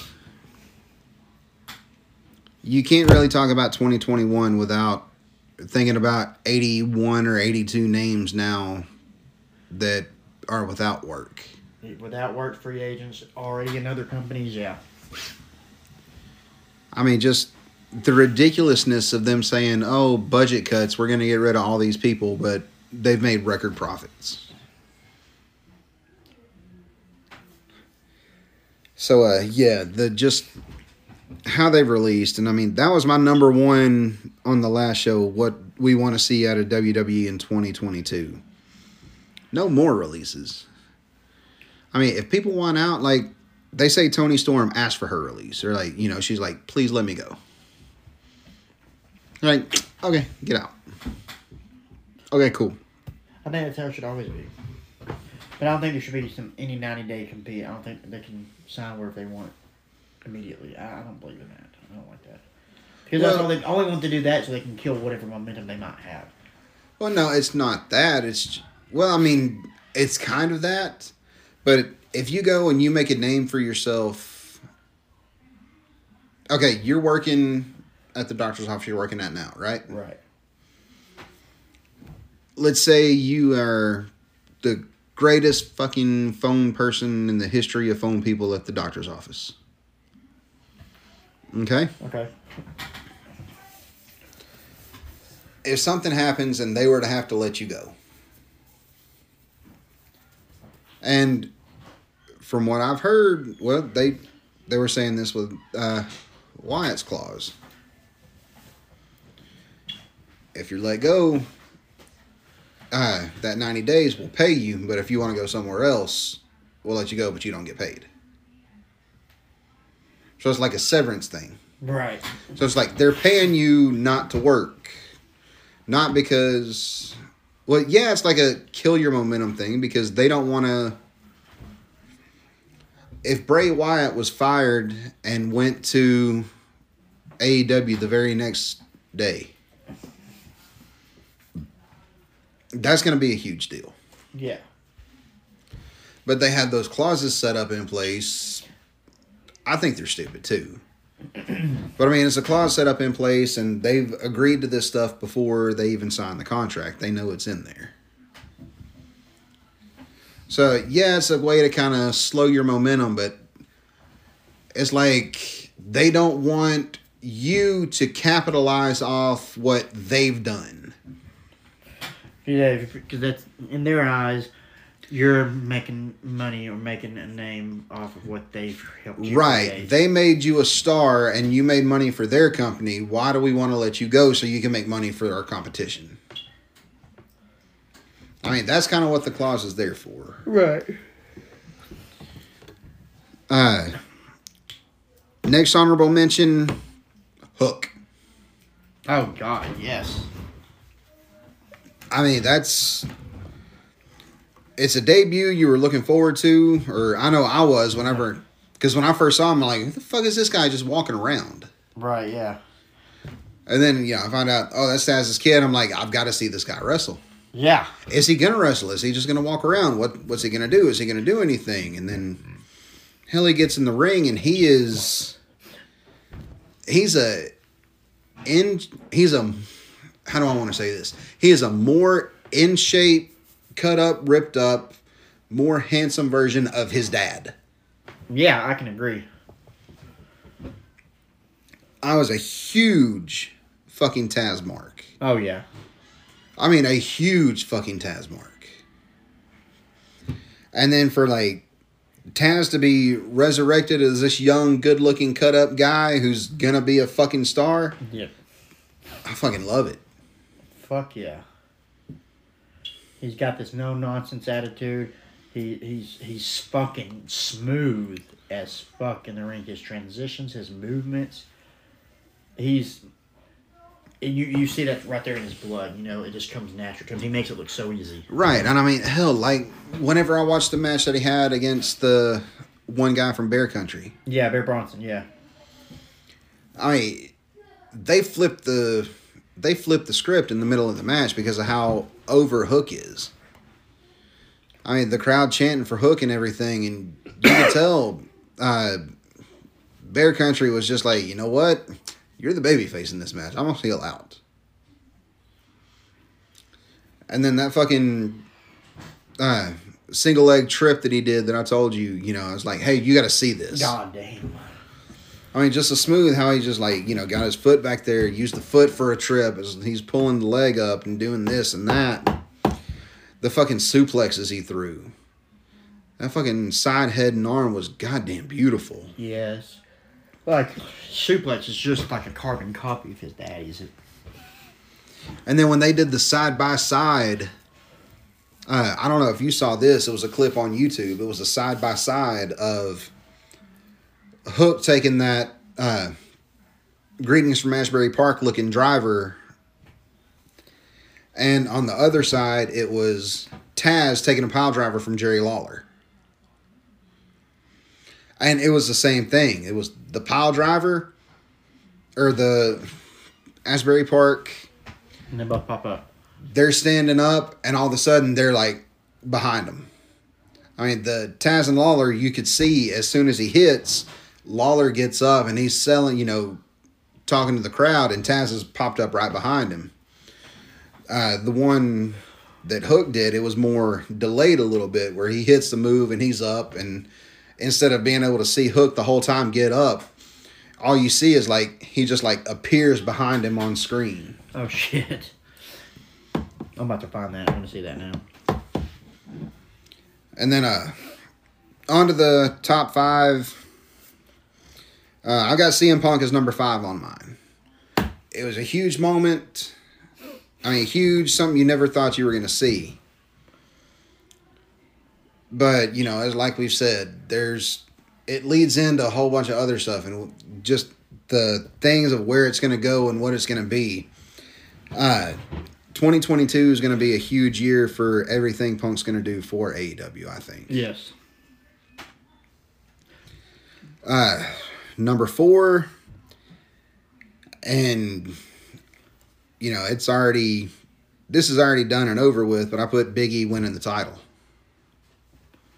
I thought about putting Big E on there, but because of how his reign was, it kind of watered it for me. Well, yeah, it was watered down. It was shit on. It was ended on a whim just the other day. But just the fact that it happened, it was something you wanted to see for so long. Right.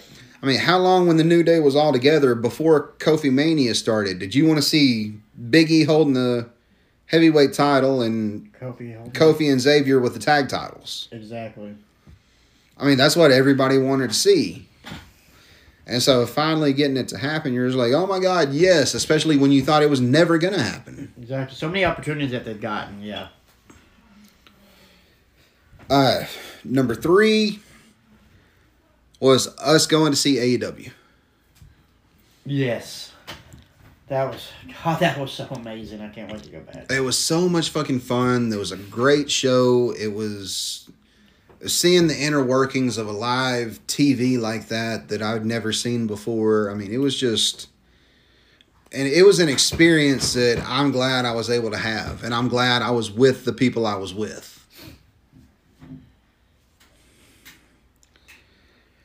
Number 2, Bryan Danielson and Adam Page going 60 minutes. God. That fucking match was fucking incredible.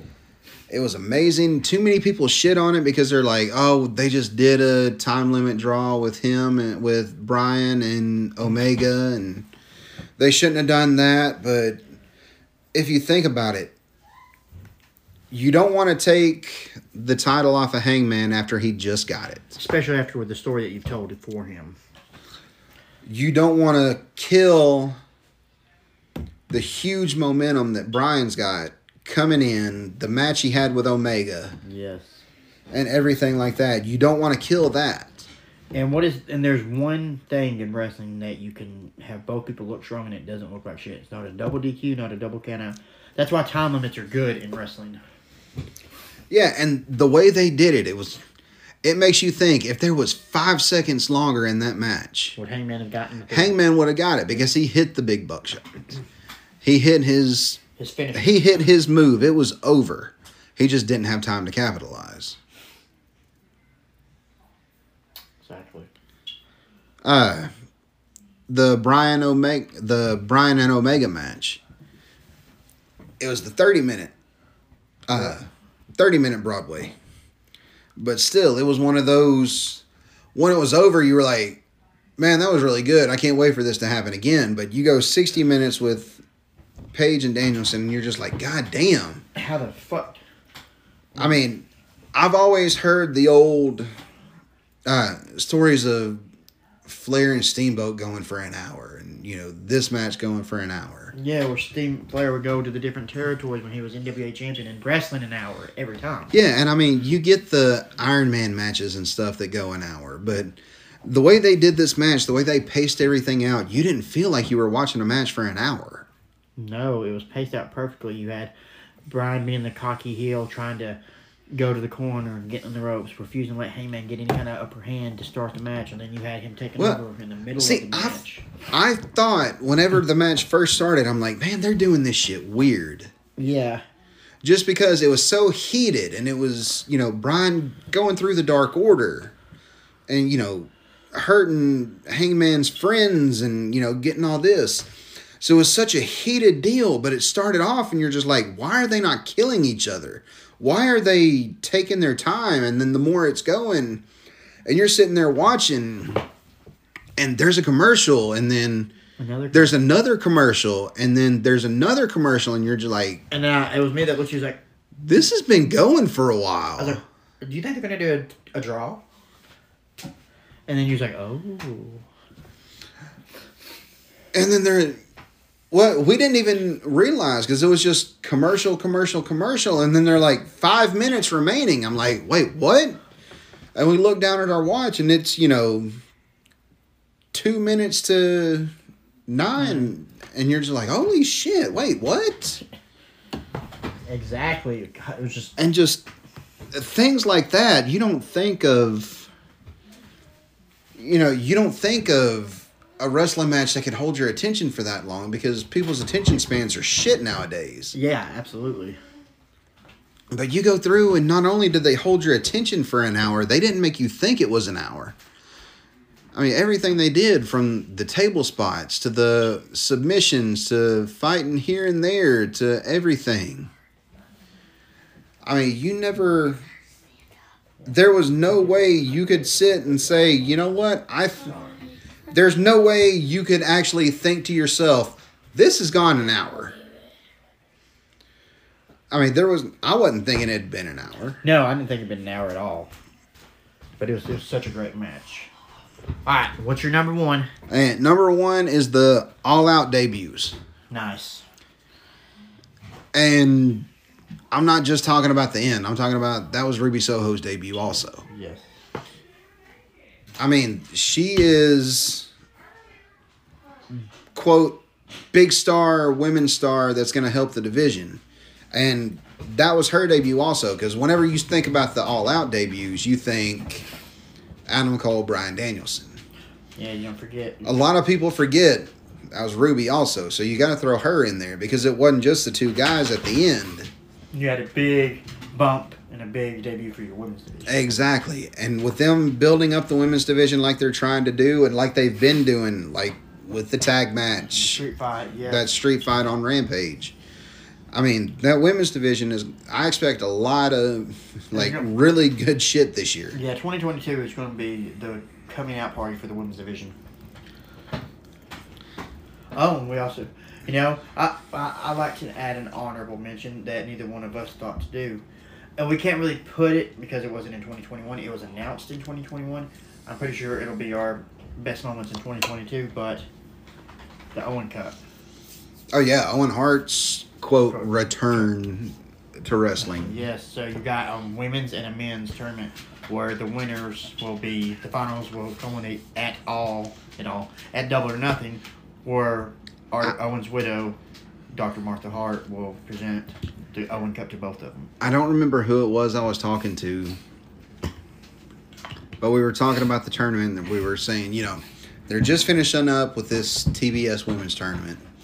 They just did the heavyweight eliminator tournament to get Danielson as the number one contender. And then you have the TBS and then you got this another tournament coming in May. Well, yeah, that's what I was saying. You had the eliminator tournament. You've had the women's tournament for the TBS title. What if this, quote, tournament that they're going to have is like a G1? I really hope it is. But they said it's going to be in May and coming at Double or Nothing. Is that, if they're doing it through the whole month of May, can that be put like a G1? When is Double or Nothing? May, middle of, towards the last Sunday in May, 24th, I think. I know it's the last Sunday in May. Because you could do... I mean, you could do it if they're... I know they said it's a tournament. I knew they said it was going to happen this year, and it was culminating at Double or Nothing. Yeah, May 22nd. Okay, well, if they wanted to change it up, because I think doing two basic tournaments again, it'll get repetitive. Yes. And, yeah, it's going to be probably some great matches. But when you see this tournament happen, and then you see this tournament, and you're like, there's another tournament... Because not long after that, they're going to be going back into the Eliminator Tournament again for the next champion. Or the next number one contender. So, I mean, I'd like for it to be something different. Yeah. Hopefully, when they announce the bracket, which I don't think they're going to be announcing anything until May. Well, see, that's the thing. If they're waiting until May to announce it, it's just going to be basic tournaments. That's why I'm saying I wish they would start. I wish they would start earlier. I wish they would be able to get more stuff together because, I mean, if they did a 10-person male bracket and a 10-person women's bracket. I mean, you know how they do the G1. Yeah, you got block A. Everybody wrestles everybody. Right. So, if they did a 12-person, change it to 12. You got 6 in Group A, 6 in Group B. So, all 6 of those wrestle each other. All 6 of those wrestle each other. The last 2 are the finals. Or the 2 with the best records out of the 2 blocks are the finals. Right. I mean, do it that way, but it would be... It would have to be longer than... a few weeks. Right. I won't have time to do it right now, but I'll figure out how many matches that'll wind up being. Yeah. Shit. But one will be 5, 5, 4, 3, 2. It's like 15 matches per block. So 30 matches for each tournament. Yeah, but it would be... The way they would have to set it up, it would have to be across multiple shows because... A, Dynamite, Rampage. Well, A has to wrestle B, C, D, E, and F. But B also has to wrestle A, C, D, E, and F. So, I mean, the way they would have to set it up to go across the multiple shows, it would take longer because hell, when they do the G1 for New Japan, isn't it like 12 guys per block, and it takes a good couple months. I was about to say a good 2-3 months. Well, if they do it, they got multiple people from New Japan that can show them how to set up the brackets and stuff. You got Kenny, you got the Bucks. Well, no, that's what I'm saying. I mean the way they do it, it's simple. It's everybody wrestles everybody, and then the winners, whoever wins the most out of the 2, are the finalists. Yep. Well, alrighty. Well, alright, guys. We're going to cut it right here. 2021 was a lot of fucking fun for wrestling, whether it be AEW, WWE, or whatever. Hopefully 2022 has got a lot of good stuff to come. We'll be right back to close the show out. And I'll tell you all about my weekend this past weekend.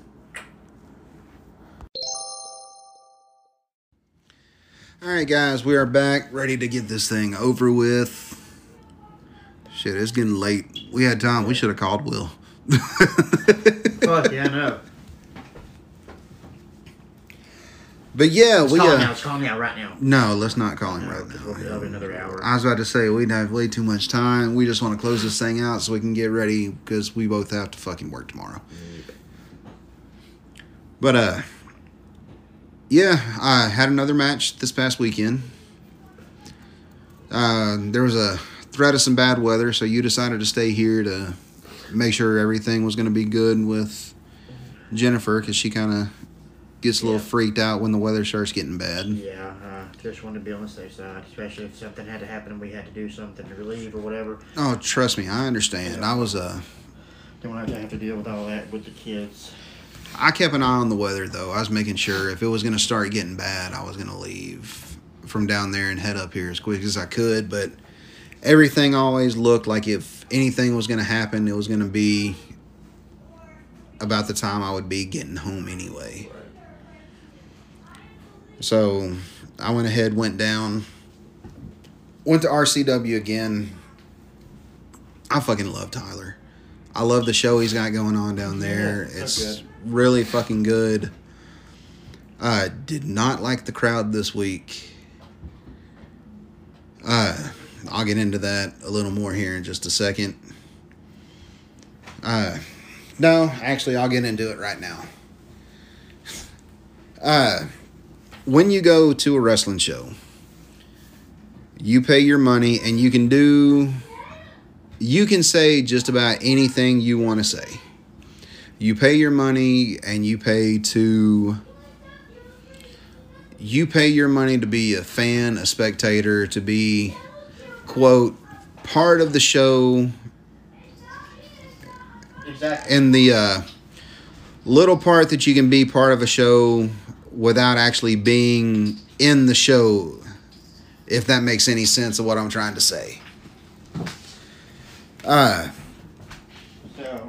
The one thing you don't want to do, though, whether you're actually a part of the show or just paying your money to be a spectator for the show, is disrespectful. Oh, God. And I wrestled Aiden Wright. Hell yeah. Charles Stanley, I think he's gone by now. He's a hell of a worker. We had a good match called.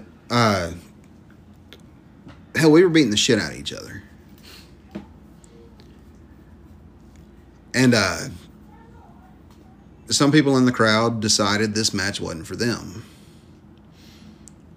But instead of booing if the heel was taken over or whatever they wanted to do, this whole section of people who it was another worker's girlfriend, along with the people she was there with, decide to start a "this is boring" chant.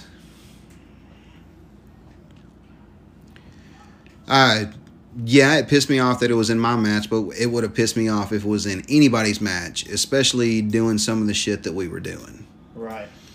We were going around the ring. We were outside the ring, fighting on the outside.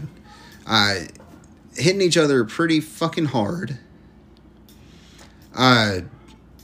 He gave me a big Saito suplex, which wound up, you know, if I take a big move like that, suplex throw, I'm going to land it as high as I can to make it look more devastating.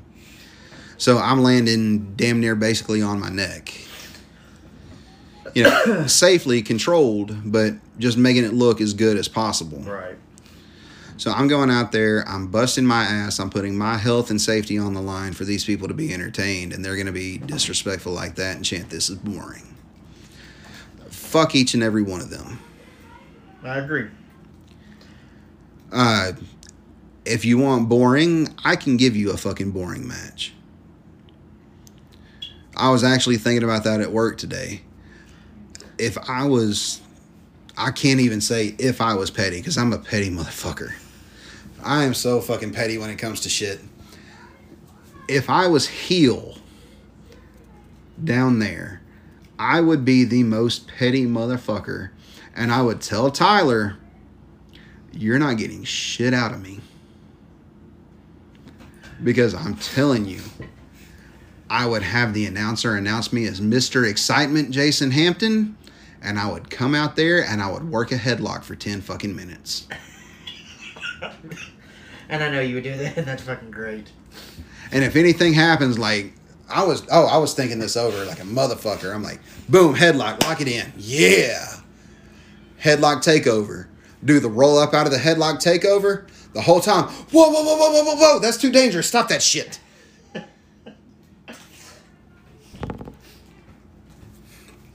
Oh, God. It would be so fucking bad. I would do everything I can to be the most boring, slow-paced, sad sack, shit show wrestling match I could. And the thing is, you could work that headlock anywhere. You could, like, do it in the ring. You could do it around the ring. You could do it... Like, there's a big move off the top rope. Oh, no. And then slowly go down the ropes with the headlock in place. No, wouldn't even touch the ropes. It's too dangerous. You could fall out of the ropes.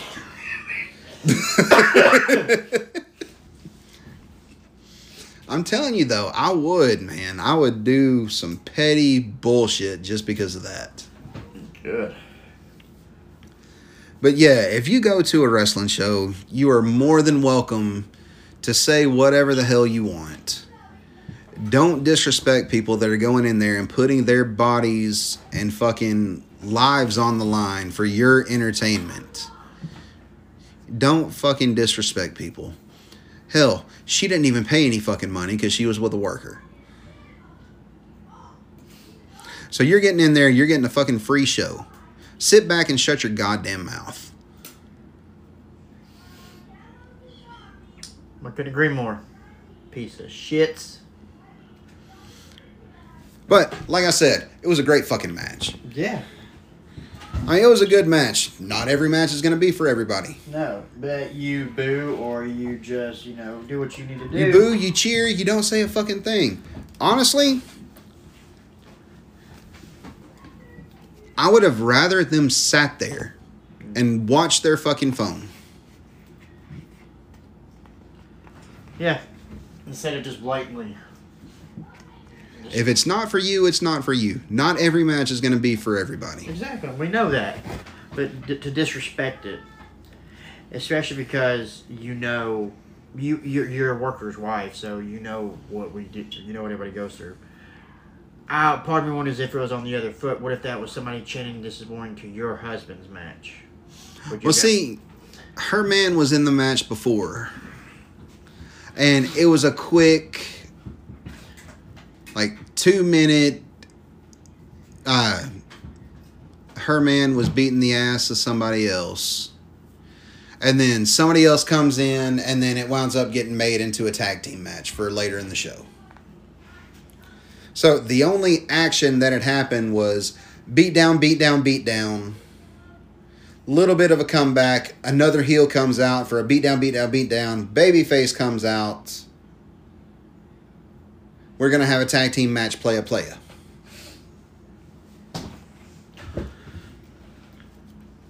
So, yeah, if you're just going to have a beatdown, you can just go out there and go balls to the wall for a minute and a half, 2 minutes.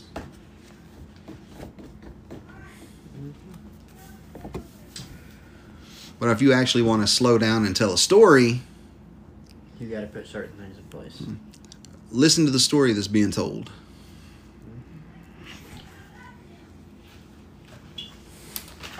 Okay, but on that note, Josh, what time is it?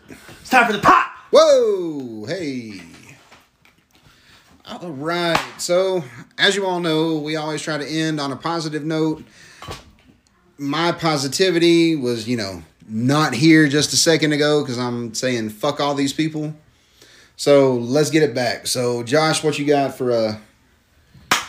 My positivity is the future, 2022. I just feel like 2022 is going to be a good year for us, for the family, for everything in general.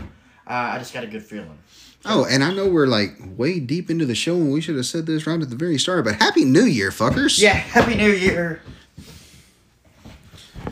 But no, yes, I'm excited for, you know, the future, for everything that's going in 2022.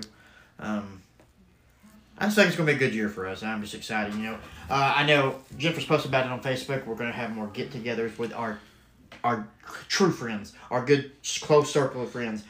We're going to try to go to like more fairs, festivals, concerts. We're going to have bonfires, you know, get together and spend more time together. So I'm excited about that. Okay, so Josh's pop is family.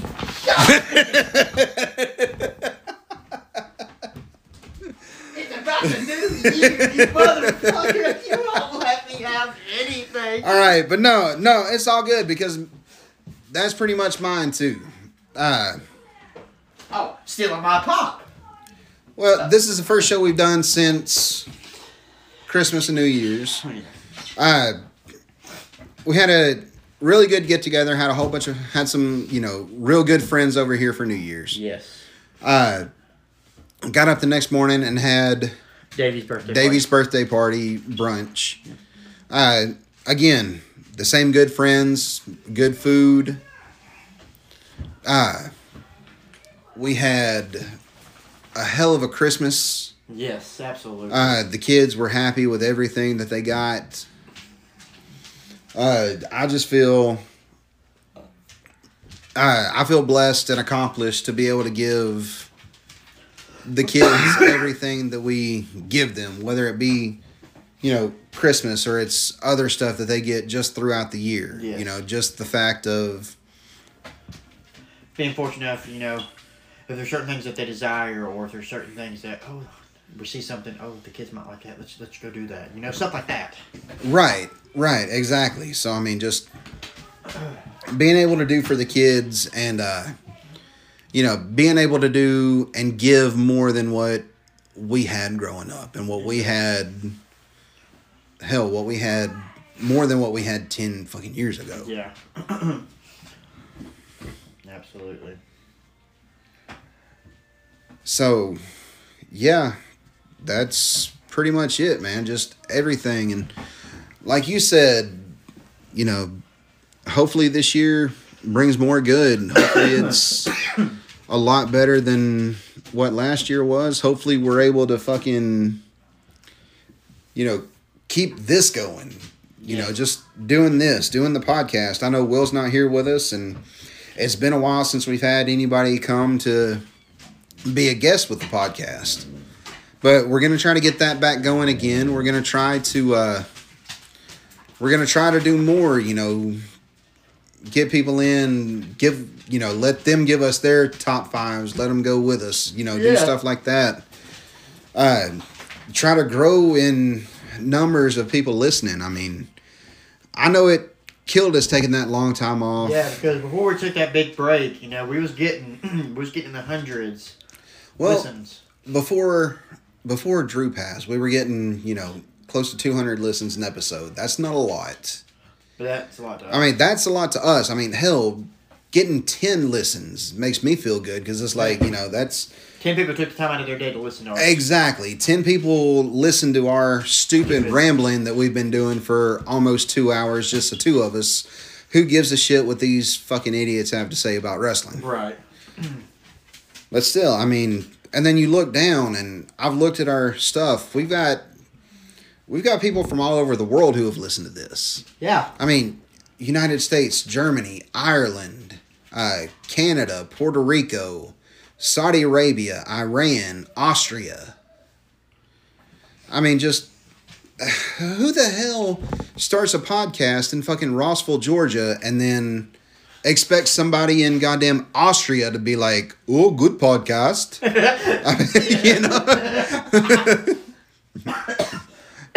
I mean, we sit here, we talk a bunch of stupid shit. We talk about what we want to see out of wrestling in the coming year. Who cares what some guys from Rossville, Georgia want to see WWE do next year?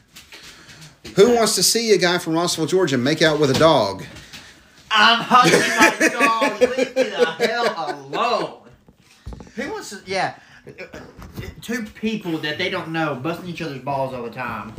And if y'all don't know us, you might not know our personalities. You might not know our sense of humor. So that, most people, that could turn off.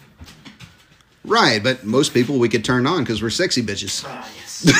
Yes. But no, seriously, we love doing this for you guys. We love each and every one of y'all that listen. Like I said, we had up to 200. The Drew episode that we did, that's still got the most listens. That's almost at 300. Like I said, 300's not a lot, but for us, that's fucking incredible. That's And then the stuff we did after Drew, when it was the three of us and Ben and John came in and was doing it with us. Those were getting close to 100 listens, and then we took the time off from that, and I don't think we've cracked 30 yet since we've been back, but... We'll get there. It's okay. No, we'll get there because, you know, everybody listening here is going to go and be like, hey, check these guys out. And, you know, we're going to try to do more. We're going to get... Hell, my wife has her own vinyl machine. We're going to be printing up bumper stickers that you can be like, hey, I want to put this shit on my car. Yeah. We're going to try to do other stuff. I mean... Yeah, you want to try to do, you know... You want to turn the buckle shirt? Hell, my wife can make you one of those. You want to turn the buckle hat? I'm going to try to go and talk to a place that does embroidery soon to get a hat and throw the embroidery logo on there. Oh, yeah. See how much they'll charge us for that to where, you know, we can try to keep prices good. Yeah, Jason will wear them hats all around while we're out and about. And people ask, oh, it's our podcast. Hell, I wanted Jennifer to make a bumper sticker to put on the rental car when we went down to AEW that we could have peeled off the next day. I would have peeled it off. I'd have kept it on there. We'd have had to peel it off. You can't return a car with a bumper sticker on it. Yeah. But yeah, we're going to keep doing this for you guys. Hopefully you guys enjoy it. Tell other people to listen. Yeah. I got to figure out, I mean, I get messages, but I feel like I don't know if the Facebook, if it's reaching out to people. Like I see You never know. I mean, hell, just start. We'll talk about this off air and everything. We don't want. Yeah. These people don't care about all that shit. Oh, they don't care about the analytics. But, yo, if you guys have any ideas what else we could do, you know, get with us. I know a lot of people that listen to this I wind up seeing at wrestling shows. What do you guys want to hear from us? Yeah, tell us. Fuck. We appreciate any and all feedback. I don't care if it's negative, positive, in between. Tell us. We have 6, I think, reviews on Apple Podcast. Yeah. Well, we have 1 written review, and we have 6 star ratings. And all 6 have been 5-star. Hell yeah.